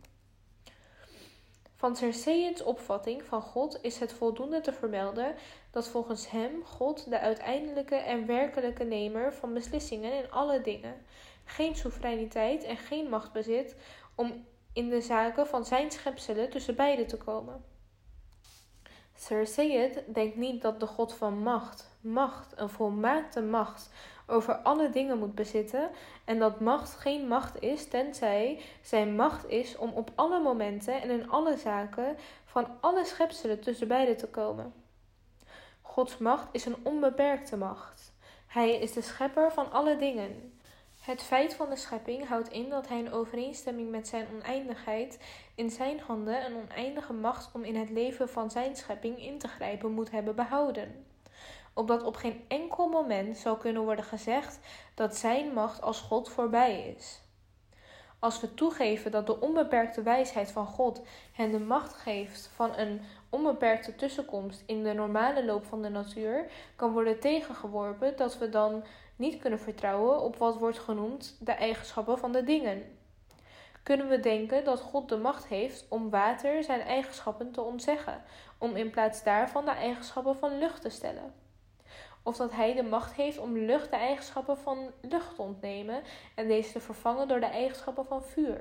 Of dat hij de macht heeft door het manipuleren met in zijn kennis verborgen oorzaken de gebruikelijke aard van vuur te veranderen in de aard van water? Of dat hij de macht heeft om door een tussenkomst die plaats heeft in de diepere aardlagen aarde in goud te veranderen, of goud in aarde. Als we dit zouden denken, dan kan men tegenwerpen dat er geen natuurlijke orde zou zijn en dat er dan geen wetenschappen en geen kunsten zouden zijn. Het antwoord hierop is dat het aldus denken verkeerd is. Geheel verkeerd.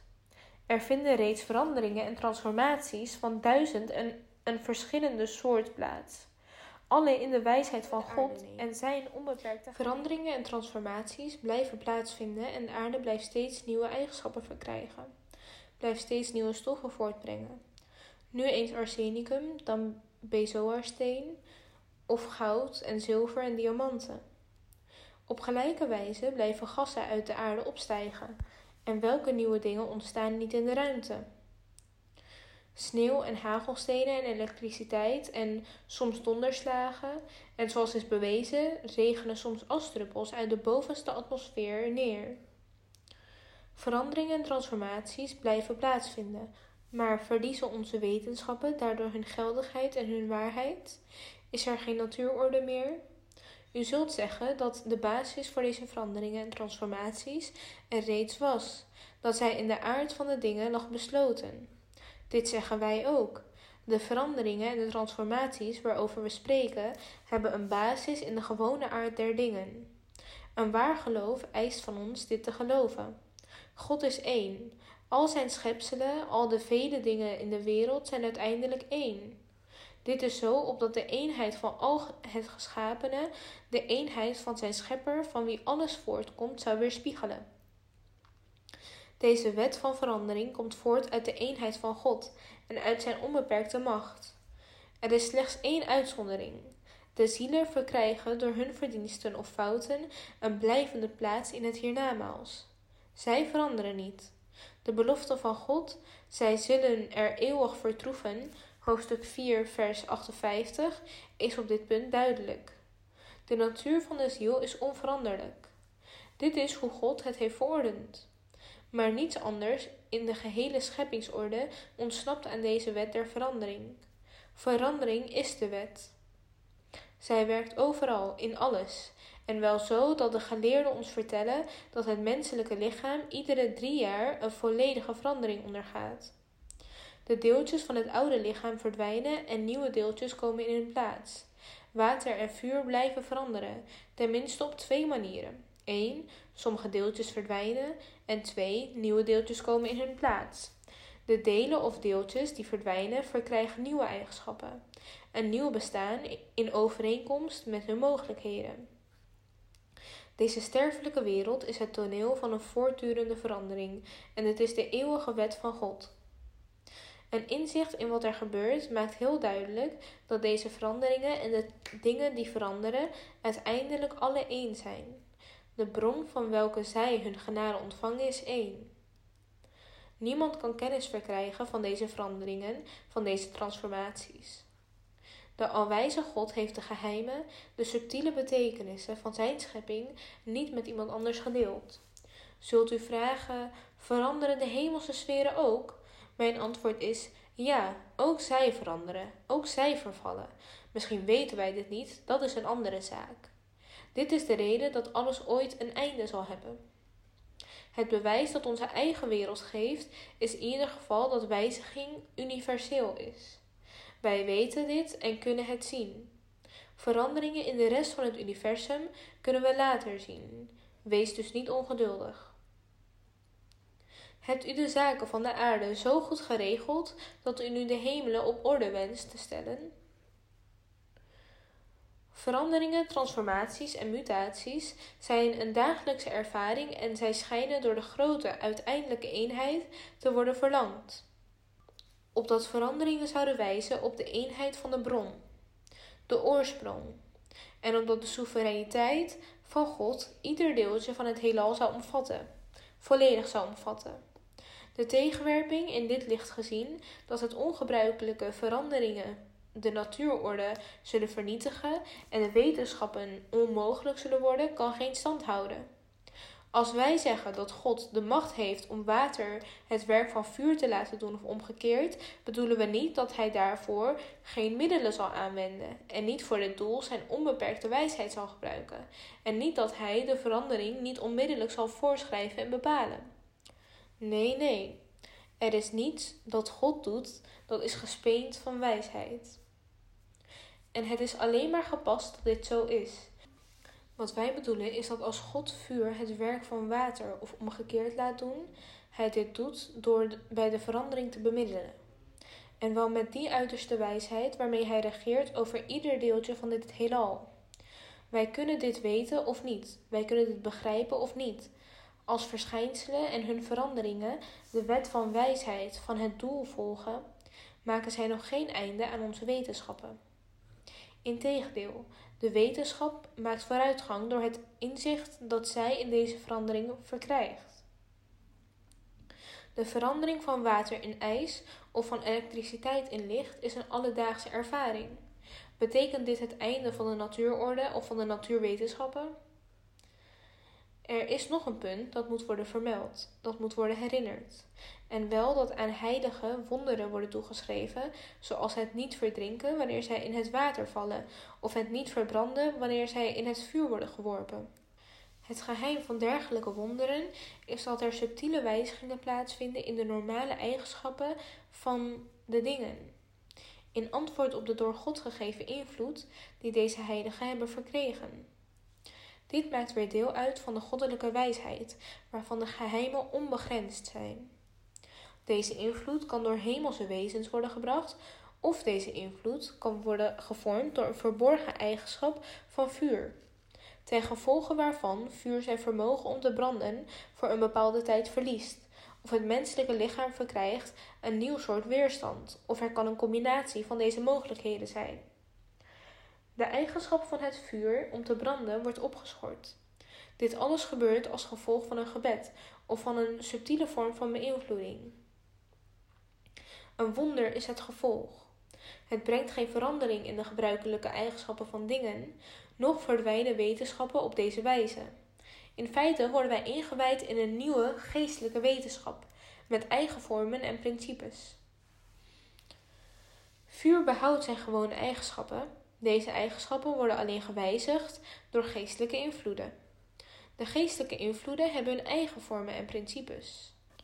Het geheim der geheimen is dat de volmaakte mens de manifestatie van Gods geest is. Op ogenblikken dat deze manifestatie verschijnt, verkrijgt de volmaakte mens een speciale kracht en invloed. De dingen buigen naar zijn wil, op dezelfde wijze als zij naar de wil van God buigen. Als op dergelijke ogenblikken een volmaakte mens aan een menseneter zal worden geserveerd of in een razend vuur zal worden geworpen, zal hen geen kwaad geschieden. Waarom? Omdat tijdens zulke momenten de geest van God hen beheerst. Alle dingen leven en bewegen in ontzag voor de Almachtige. En dit is het uiteindelijke geheim van alle bestaan. Het is niet gemakkelijk dit te begrijpen zonder contact met een volmaakte mens te hebben. Het is een zeer tere aangelegenheid en het is uiterst ongewoon. Niet alle geesten zullen dit begrijpen, maar onthoud, alle dingen horen de stem van God. Alle dingen kunnen door Hem worden bestuurd en gemanipuleerd zoals Hij wil. De uiteinden van alle dingen liggen in Zijn handen. Zijn wijsheid is zonder einde en onbegrensd. Zij reikt tot de wortels, tot het innerste van alles. De eigenschappen van de dingen zijn ook onbegrensd, even onbegrensd als de eigenschappen van God. Hij die hierin niet gelooft, heeft zijn God niet ontdekt. Hij is een van hen van wie in de Heilige Koran heeft gezegd: En zij schatten de juiste waarde van Allah niet. Hoofdstuk 6, vers 92. De volmaakte mens is het heelal in miniatuur, een microcosmos. Het heelal is dus geschapen om hem nu en dan te dienen. Hij is de spin van de geestelijke wereld. De wereld is zijn web. Op deze wijze vinden wonderen plaats. Mensen van kennis beïnvloeden de dagelijkse gang van zaken in het bestaan. Hij weet niets van het hiernamaals, die niets van het hier weet. De opvatting van de Arya-Hindoes is anders. Als hun opvatting, waarvoor God ons mogen behoeden, juist is dat God niet de schepper is van alle zielen en alle materie, dan kan zo'n God ontheven worden van de macht om in te grijpen. Hij kon ingrijpen bij het begin van de schepping, maar zou daarna voor altijd moeten stoppen tussen beide te komen. Of zo'n God de waardigheid en de verhevenheid zou hebben die met God verbonden zijn, is een andere zaak. Zo is het niet met de God van de islam. De God van de islam heeft oneindige macht, is de schepper van alle uiteindelijke materie en van alle zielen van al zijn schepselen. Als er vraag rijst betreffende de grenzen van zijn macht, dan is het antwoord dat hij alle soorten macht bezit over alle dingen. De enige uitzondering daarop zijn de machten die niet in overeenstemming zijn met zijn eigen volmaakte aard en met zijn bestaande verordeningen. De verontschuldiging wordt gegeven dat God veel macht heeft, maar deze wel eens zou kunnen weigeren uit te oefenen. Maar zo'n verontschuldiging is zinloos en zou absurd zijn, en wel omdat men in ogenschouw moet nemen dat zijn eigenschappen ook de eigenschap inhoudt dat hij de nieuwe heerlijkheid van elk ogenblik is. Elk ogenblik toont hij een andere heerlijkheid. Hoofdstuk 55, vers 30. Het is niet in tegenstrijd met zijn volmaakte aard of met een van zijn heersende verordeningen dat water zijn koelende eigenschap verliest en vuur zijn eigenschap om te branden.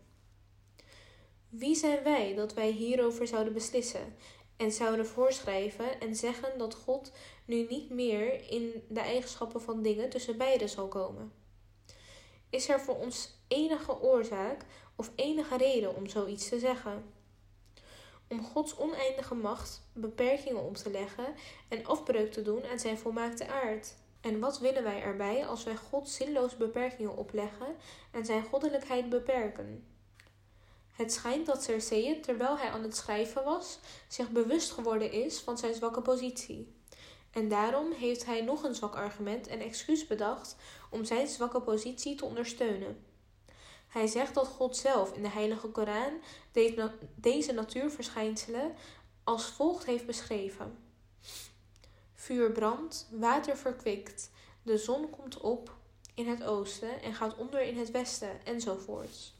Deze beschrijvingen gelden heden zeker, maar Cersei denkt dat dit goddelijke verordeningen en beloften zijn die onveranderlijk zijn en voor eeuwig zullen gelden.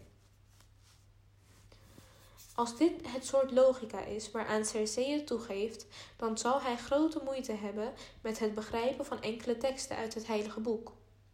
Hij moet dan ook wel zeggen dat alle beschrijvingen in de Heilige Koran eeuwige en onveranderlijke beloften zijn moet Gods belofte aan Zacharias bijvoorbeeld, wij brengen de blijde tijding omtrent een jongen, hoofdstuk 19, vers 8, dan betekenen dat de beloofde zoon Johannes altijd een jongen zal blijven. Johannes wordt een jongen genoemd en dit is een belofte. Dus Johannes blijft een jongen. Andere soortgelijke logische moeilijkheden kunnen worden opgezond, maar dat is tijdverspilling. Dit punt heeft betrekking op alle sociale betrekkingen. Elke verklaring die voor een bepaalde tijd geldt, een soort belofte die tussen twee mensen gemaakt is, moet gelden voor alle tijden. Dit is niet nodig. Zal Cersei in zulke gevallen hen die zulke onschuldige verklaringen afleggen, beschuldigen van het niet nakomen van beloften? Het zou wel eens goed zijn, denk ik, als Cersei met het oog op zijn aflopende leven eens een paar maanden in mijn nederig gezelschap zou doorbrengen. Ik ben aangesteld als een hervormer. Het is mijn taak blijde tijdingen aan mijn tijdgenoten te verkondigen. Ik beloof mij tot God te wenden met de moeilijkheden van de Heer Cerseid in gedachten. Ik hoop en vertrouw dat de Almachtige God een paar tekenen zal vertonen die zijn bijzondere geloof in de natuurwetten zal verbrijzelen. Er zijn tekenen, vele zelfs, die men kan opnoemen, waarvan Cerseid beweert dat zij tegen de natuurwet zijn. Ze op te noemen heeft geen nut, want de heer Seyed zou ze afdoen als sprookjes. Er zijn meer dingen die Sir zou ontkennen. Bijvoorbeeld voorspellingen die vervat zijn in de openbaringen die door heiligen zijn ontvangen. Ze zijn volgens hem evenzeer tegen de natuurwet als dat vuur zijn eigenschap van branden verliest om tot God te bidden en dan te verwachten dat datgene waarvoor men bidt als gevolg van het gebed ook zal worden verhoord, is ook tegen de natuurwet van Cerseid. Daarom, als Cerseid niet bij mij kan komen logeren, zou hij mij dan op deze twee punten, voorspellingen en gebeden, toestaan mij tot God te wenden en daarna bekend te maken wat mij ook betreffende hem wordt geopenbaard. Zo'n stap zou van groot nut zijn voor de mensen in het algemeen.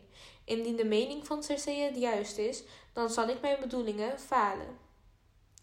In het tegenovergestelde geval zullen alle redelijk denkende mensen worden behoed voor de onjuiste ideeën van hem. Zij zullen hun God van heerlijkheid en macht beter dan tevoren kennen. Zij zullen zich in liefde tot hem wenden. Als zij hun handen in gebed opheffen, zullen zij dit niet doen zonder hoop een barmhartig antwoord te ontvangen. Als zij bidden, zullen zij uit vreugde bidden. Wat willen wij van onze God? Alleen dit, dat Hij onze gebeden hoort en ons antwoordt en ons van Zijn bestaan vertelt. Wij willen geen duizend oefeningen doen om ons alleen maar een denkbeeldige God voor onze geest te halen. Een afgod, wiens stem wij niet kunnen horen en wiens macht zich niet aan ons openbaart. Weet en weet het zeker dat de God van macht bestaat en hij heeft macht over alle dingen. Zijn handen zijn niet vastgebonden. Nee, zijn beide handen zijn wijd open. Hij geeft wat hij wil en doet wat hij wil en hij heeft macht over alle dingen. En onze laatste woorden zijn: Alle lof zij Allah, de Heer der werelden. Het aangezicht van de geliefde is voor de ware aanbidders niet verhuld. Het is in de zon, het is in de maan, alles schitteren helder. Het is waar dat dat mooie aangezicht blijft verborgen voor de tragen, maar als een aanbidder tot hem komt, dan wordt de sluier opgetrokken. Zijn heilige mantel mag niet worden aangeraakt door hen die trots zijn. Geen weg leidt tot hem behalve de weg van nederigheid, angst en pijn. De weg tot de eeuwige geliefde is vol met gevaren. Wilt u een geborgen leven? Geef dan uw trots en uw gevoel van eigenwaarde op. De onwaardigen begrijpen zijn bedoeling niet. Door hun hulpeloze redenering. Zij die hun eigen ik van zich afschudden, zij zullen het rechte pad vinden. Begrip van de Koran? Dit is niet voor mensen van deze wereld weggelegd. De zoete smaak van deze wijn is alleen voor hen die ervan geproefd hebben.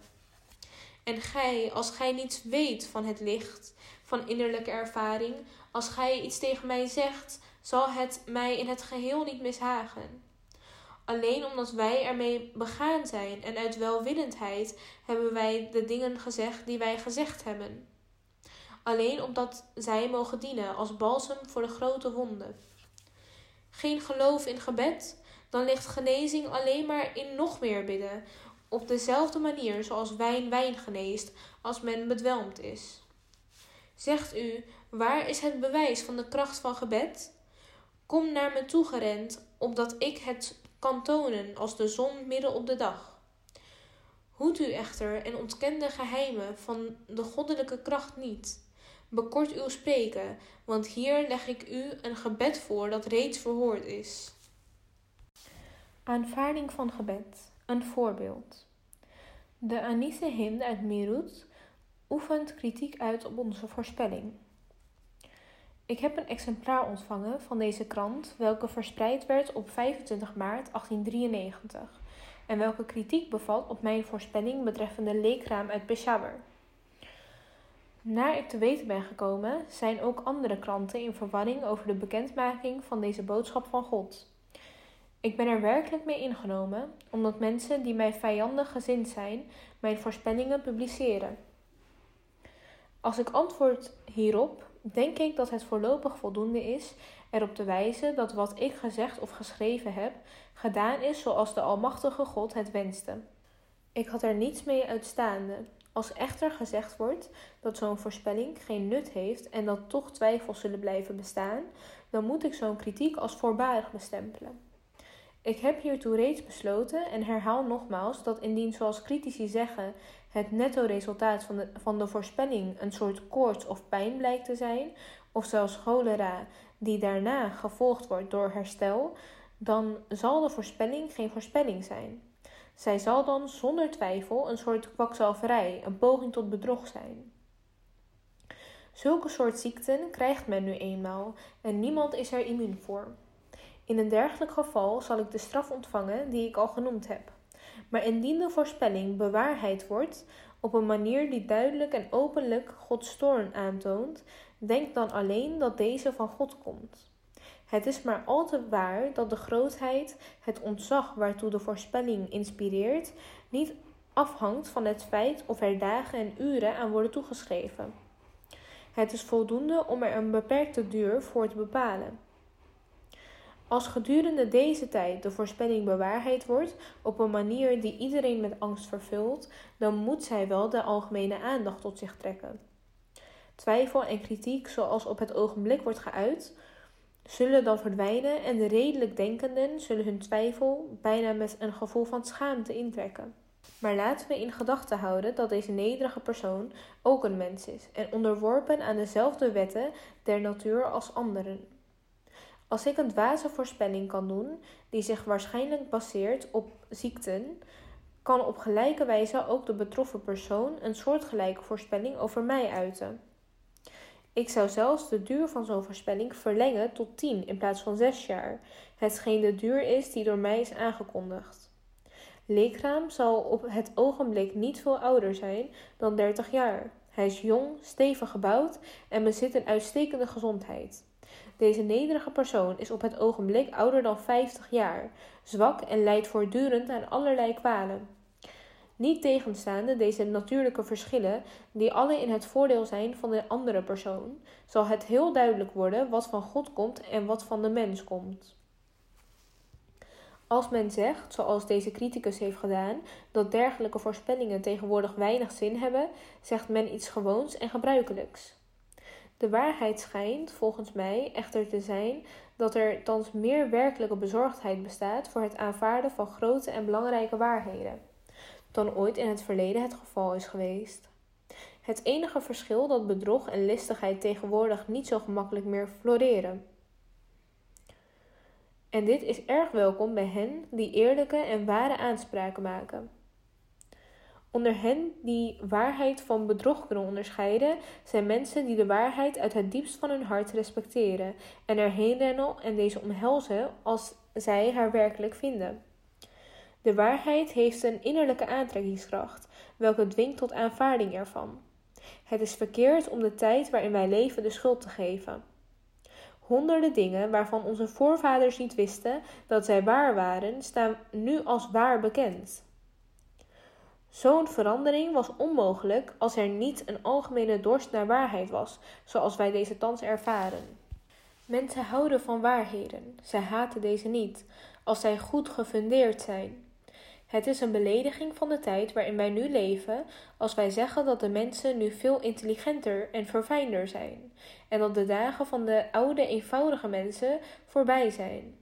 Is onze tijd zo gedegradeerd dat deze de waarheid niet zou aanvaarden, zelfs wanneer deze bewezen wordt? Nee, nee, zoiets kan ik zeker niet beweren. Ik heb namelijk de ervaring dat het meer de mensen die ontwikkeld en verfijnd zijn, die zich tot mij wenden en daaruit voordeel behalen. Sommigen van hen zijn gegradueerd. Ik tref een bijzonder enthousiasme en een bijzondere ijver voor de aanvaarding van de waarheid aan bij deze moderne, ontwikkelde mensen. Dan zijn er verder de Indo-Europeanen, een kleine gemeenschap van bekeerlingen tot de islam die in Madras woont die tot onze jamaat zijn toegetreden en ons geloof aanhangen. Ik denk dat wat ik gezegd heb genoeg is om iedereen die godvrezend is begrip te helpen bijbrengen. Het staat Aria's vrij, als zij dat willen, zelfs op deze uiteenzetting van mij commentaar te leveren. Zelfs op deze verklaring. Op het ogenblik is het even gemakkelijk de voorspelling te prijzen als haar te bekritiseren. Als de bron van de voorspelling goddelijk is, en ik weet zeer zeker dat dit zo is, zal zij de harten van de mensen beroeren. Maar als de bron niet goddelijk is, zal zij alleen schande over mij brengen. Als ik mijn schande zal proberen te verdoezelen door deze kreupele verontschuldigingen, dan zal dit de schande alleen nog maar erger maken.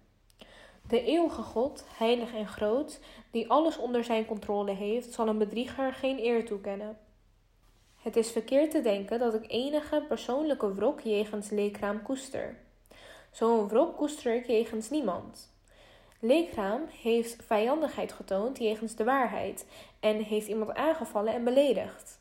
Iemand die heilig en volmaakt is en de bron van alle geestelijke waarheden. Hierop heeft God besloten de eer van hem, die hij zozeer lief heeft, aan te tonen. En vrede zijn met hen die de waarheid volgen. Vanmorgen op 2 april 1893 anno domini, of 14e Ramadan 1310 anno Hegirai, viel ik vroeg in de ochtend in een lichte slaap. Ik zag mijzelf toen in een groot huis zitten met enkele vrienden bij mij. Opeens verscheen er een grote man die er schrikwekkend uitzag, terwijl druppels bloed als het ware van mijn gezicht dropen. Hij stond voor mij en terwijl ik mijn ogen opsloeg om hem te zien, kwam het mij voor dat hij er vreemd uitzag en dat hij zich vreemd gedroeg. Hij was geen mens, maar een engel, ernstig en streng, en zijn verschijning boezemde bij iedereen angst in. Nauwelijks had ik hem goed bekeken toen hij mij vroeg: Waar is Leekraam? En toen noemde hij de naam van iemand anders en vroeg: Waar is hij? Toen begreep ik dat hij was aangesteld om Leekraam en deze andere man te straffen. Ik herinner mij nu niet wie deze andere man was.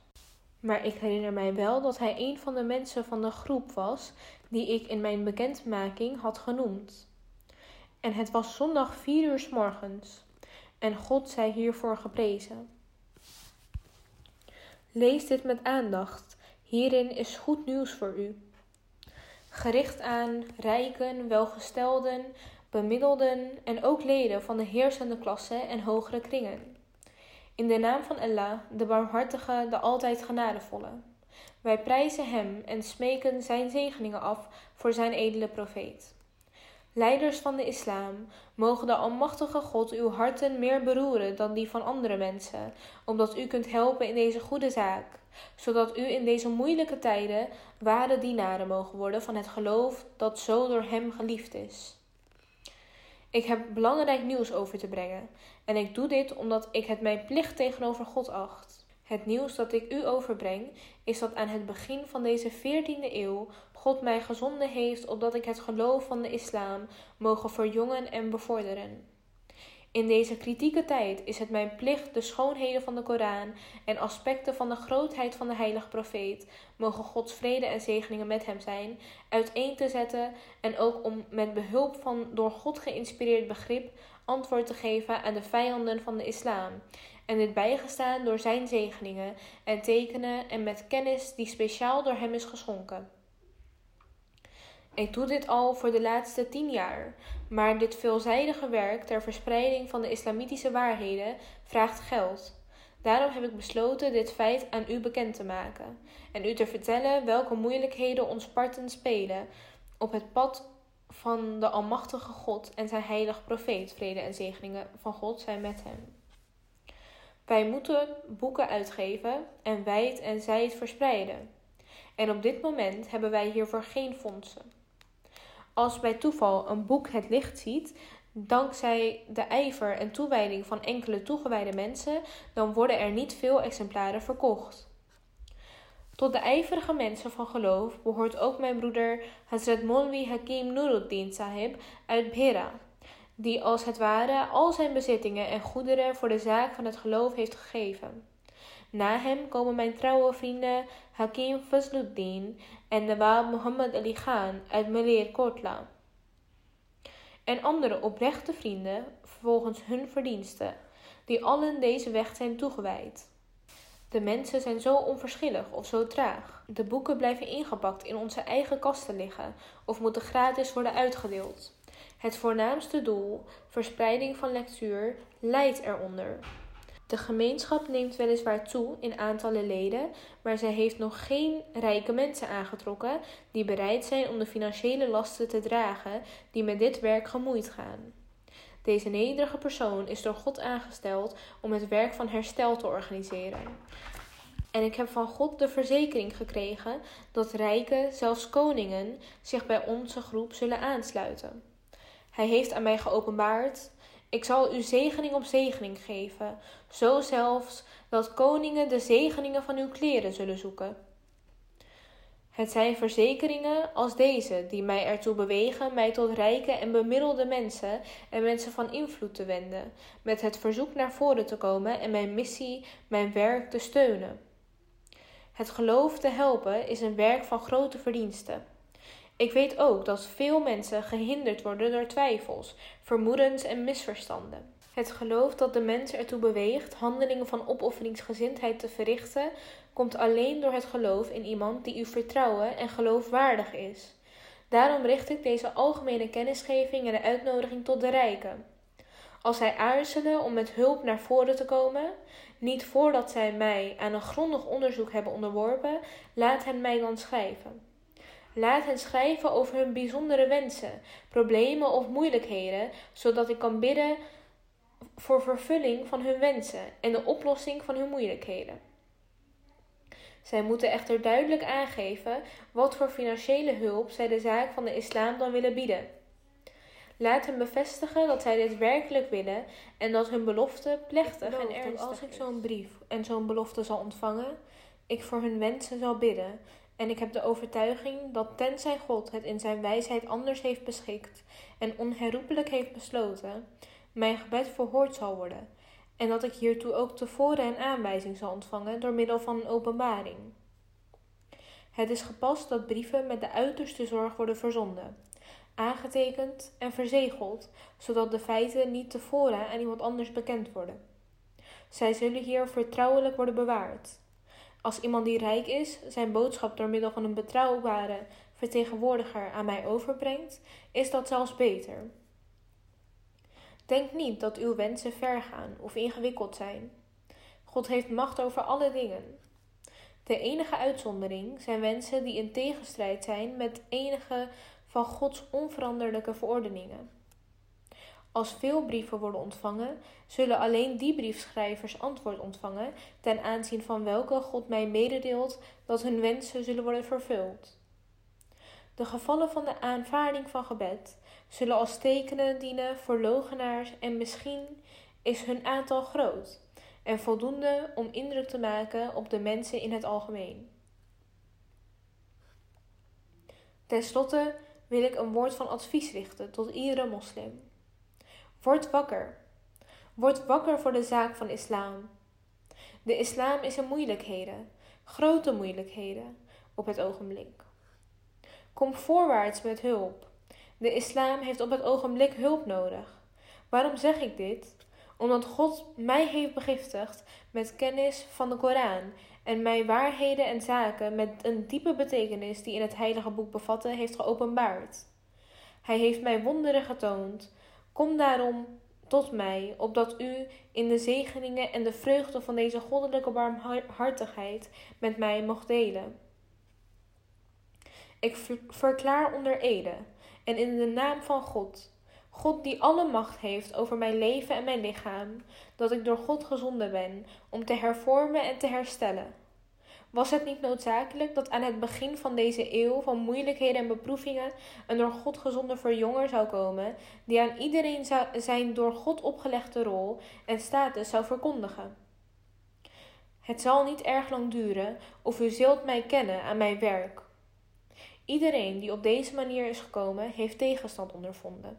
Door toedoen van de onwetende ulema van zijn tijd. Als hij tenslotte wordt ontdekt en erkend, is dit door zijn werk. Een bittere boom kan geen zoete vruchten voortbrengen. En Gods zegeningen worden niet gegeven aan hem die hem niet toebehoort. Zegeningen zijn voor zijn gunstelingen. O mensen, de islam is erg zwak geworden en wordt van alle kanten belegerd door vijanden. De bezwaren en kritische opmerkingen die ten aanzien van de islam worden gemaakt zijn talrijk. Het kunnen er wel meer dan 3000 zijn.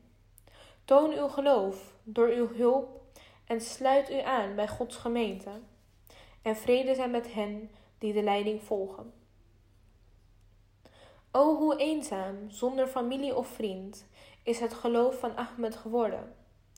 En wij die zo verdiept zijn in onze eigen zaken, zijn onverschillig geworden voor het geloof van Ahmed.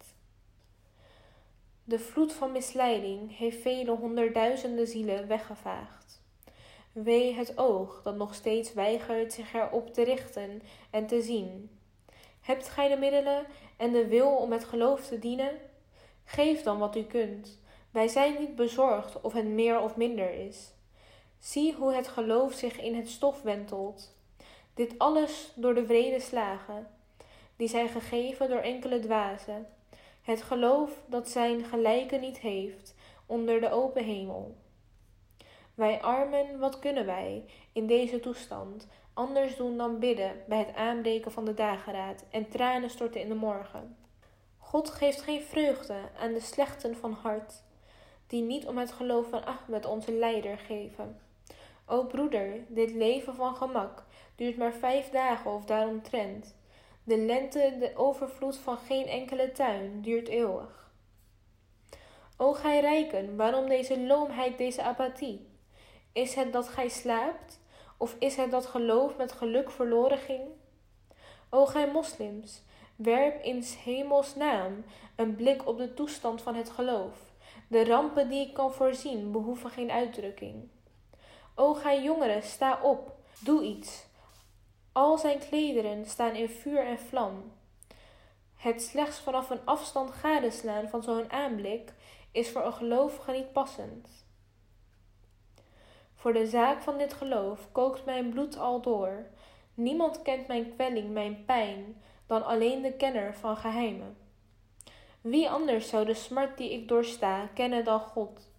Ik moet vergif slikken, maar ik kan er niets over vertellen. Zij gaan en treuren met hun familie en verwanten.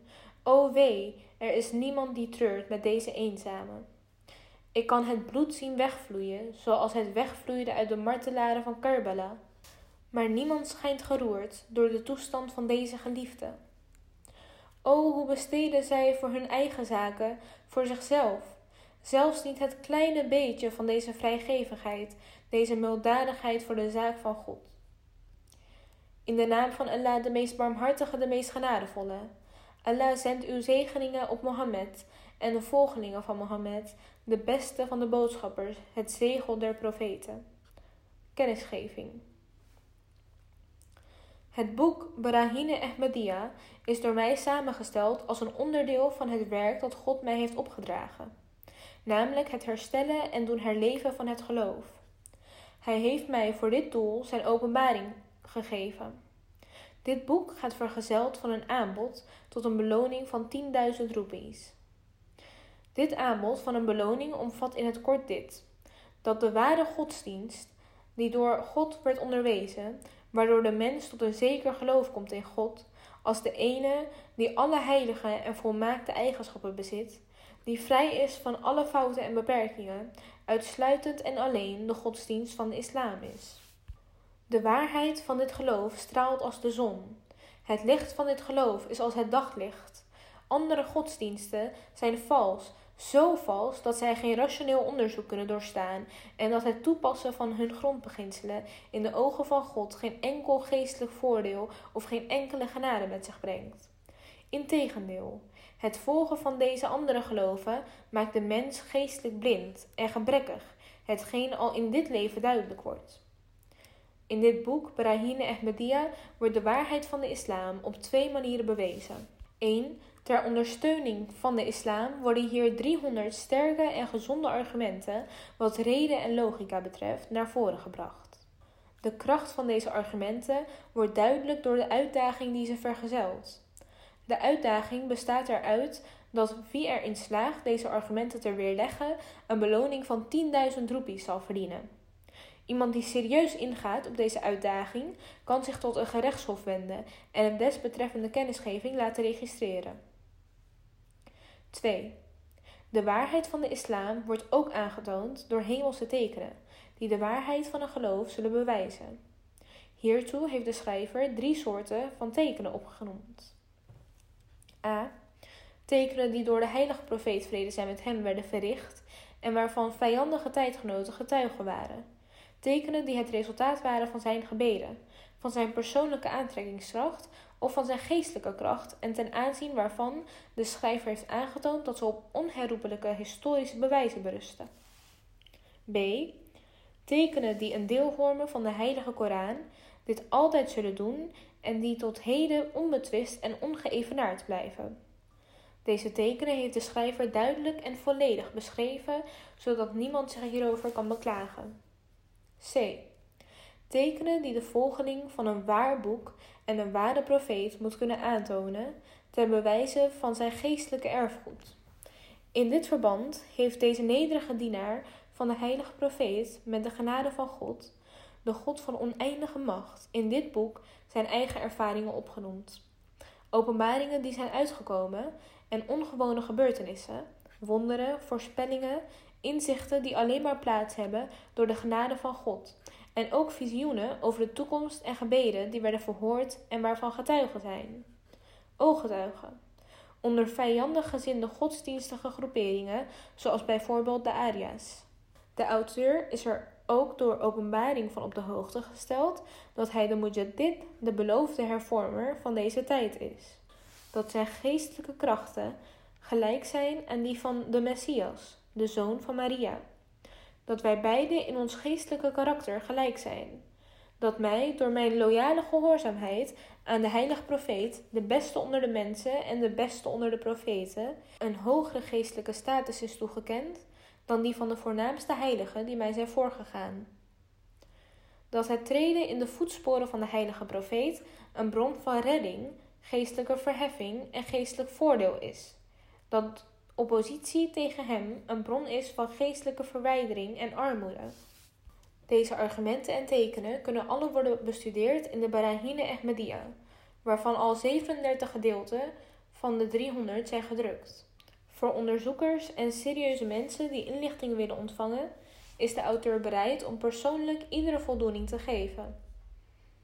En dit is slechts de barmhartigheid van God en geen reden tot trots, en vrede over hen die verkiezen de leiding te volgen. Als er na deze bekendmaking iemand is die niet naar voren komt om mij zijn problemen voor te leggen en mij om een oplossing ervoor te vragen, laat hem dan weten dat het bewijs volledig tegen hem is. Nee, hij zal er op de dag des oordeels voor God verantwoording over moeten afleggen. Ik besluit deze kennisgeving met een gebed. Genadevolle God, verleen leiding aan de begeerige harten van alle naties, zodat zij geloof zullen hebben in uw meest geliefde en de beste van alle profeten, Mohammed. De uitverkorene, de vrede en zegeningen van Allah mogen met hem zijn zodat zij ook geloof zullen hebben in uw volmaakte en heilige taal, de heilige Koran. En dat zij de verordeningen die in dit heilige boek zijn vervat, in praktijk zullen brengen. En de zegeningen, de voorrechten en de werkelijke en blijvende vreugden zullen verdienen die ware moslims hier en in het hiernamaals verdienen. Zodat zij het eeuwige leven en redding zullen verkrijgen, waarmee ware en oprechte gelovigen niet alleen in het hiernamaals, maar ook op gelijke wijze hier in deze wereld worden beloond. Vooral smeek ik u dat het Engelse volk, dat nu nog niets van het licht van deze zon van waarheid, islam, heeft ontvangen, en wiens vriendelijke, beschaafde en barmhartige regering ons zo aan haar verplicht heeft, en welk volk wij het allerbeste moeten toewensen voor zijn vrede en voorspoed, ook de waarheid van de islam mogen zien en mogen aanvaarden en zijn geloof erin mogen verklaren zodat zijn witte en stralende gezichten in deze wereld even wit, stralend en mooi zullen blijken te zijn als in de wereld die komt. En wij vragen van de Almachtige God het goede voor hen, het goede hier en in het leven hierna. O God, leid hen en help hen met de Heilige Geest. Geef hun een groot aandeel in de zegeningen van uw geloof en omring hen met uw bescherming en uw macht opdat zij in uw boek en uw profeet geloven en het geloof van God in groepen mogen binnengaan. Amen, amen. En alle lof behoort tot Allah, de Heer der werelden.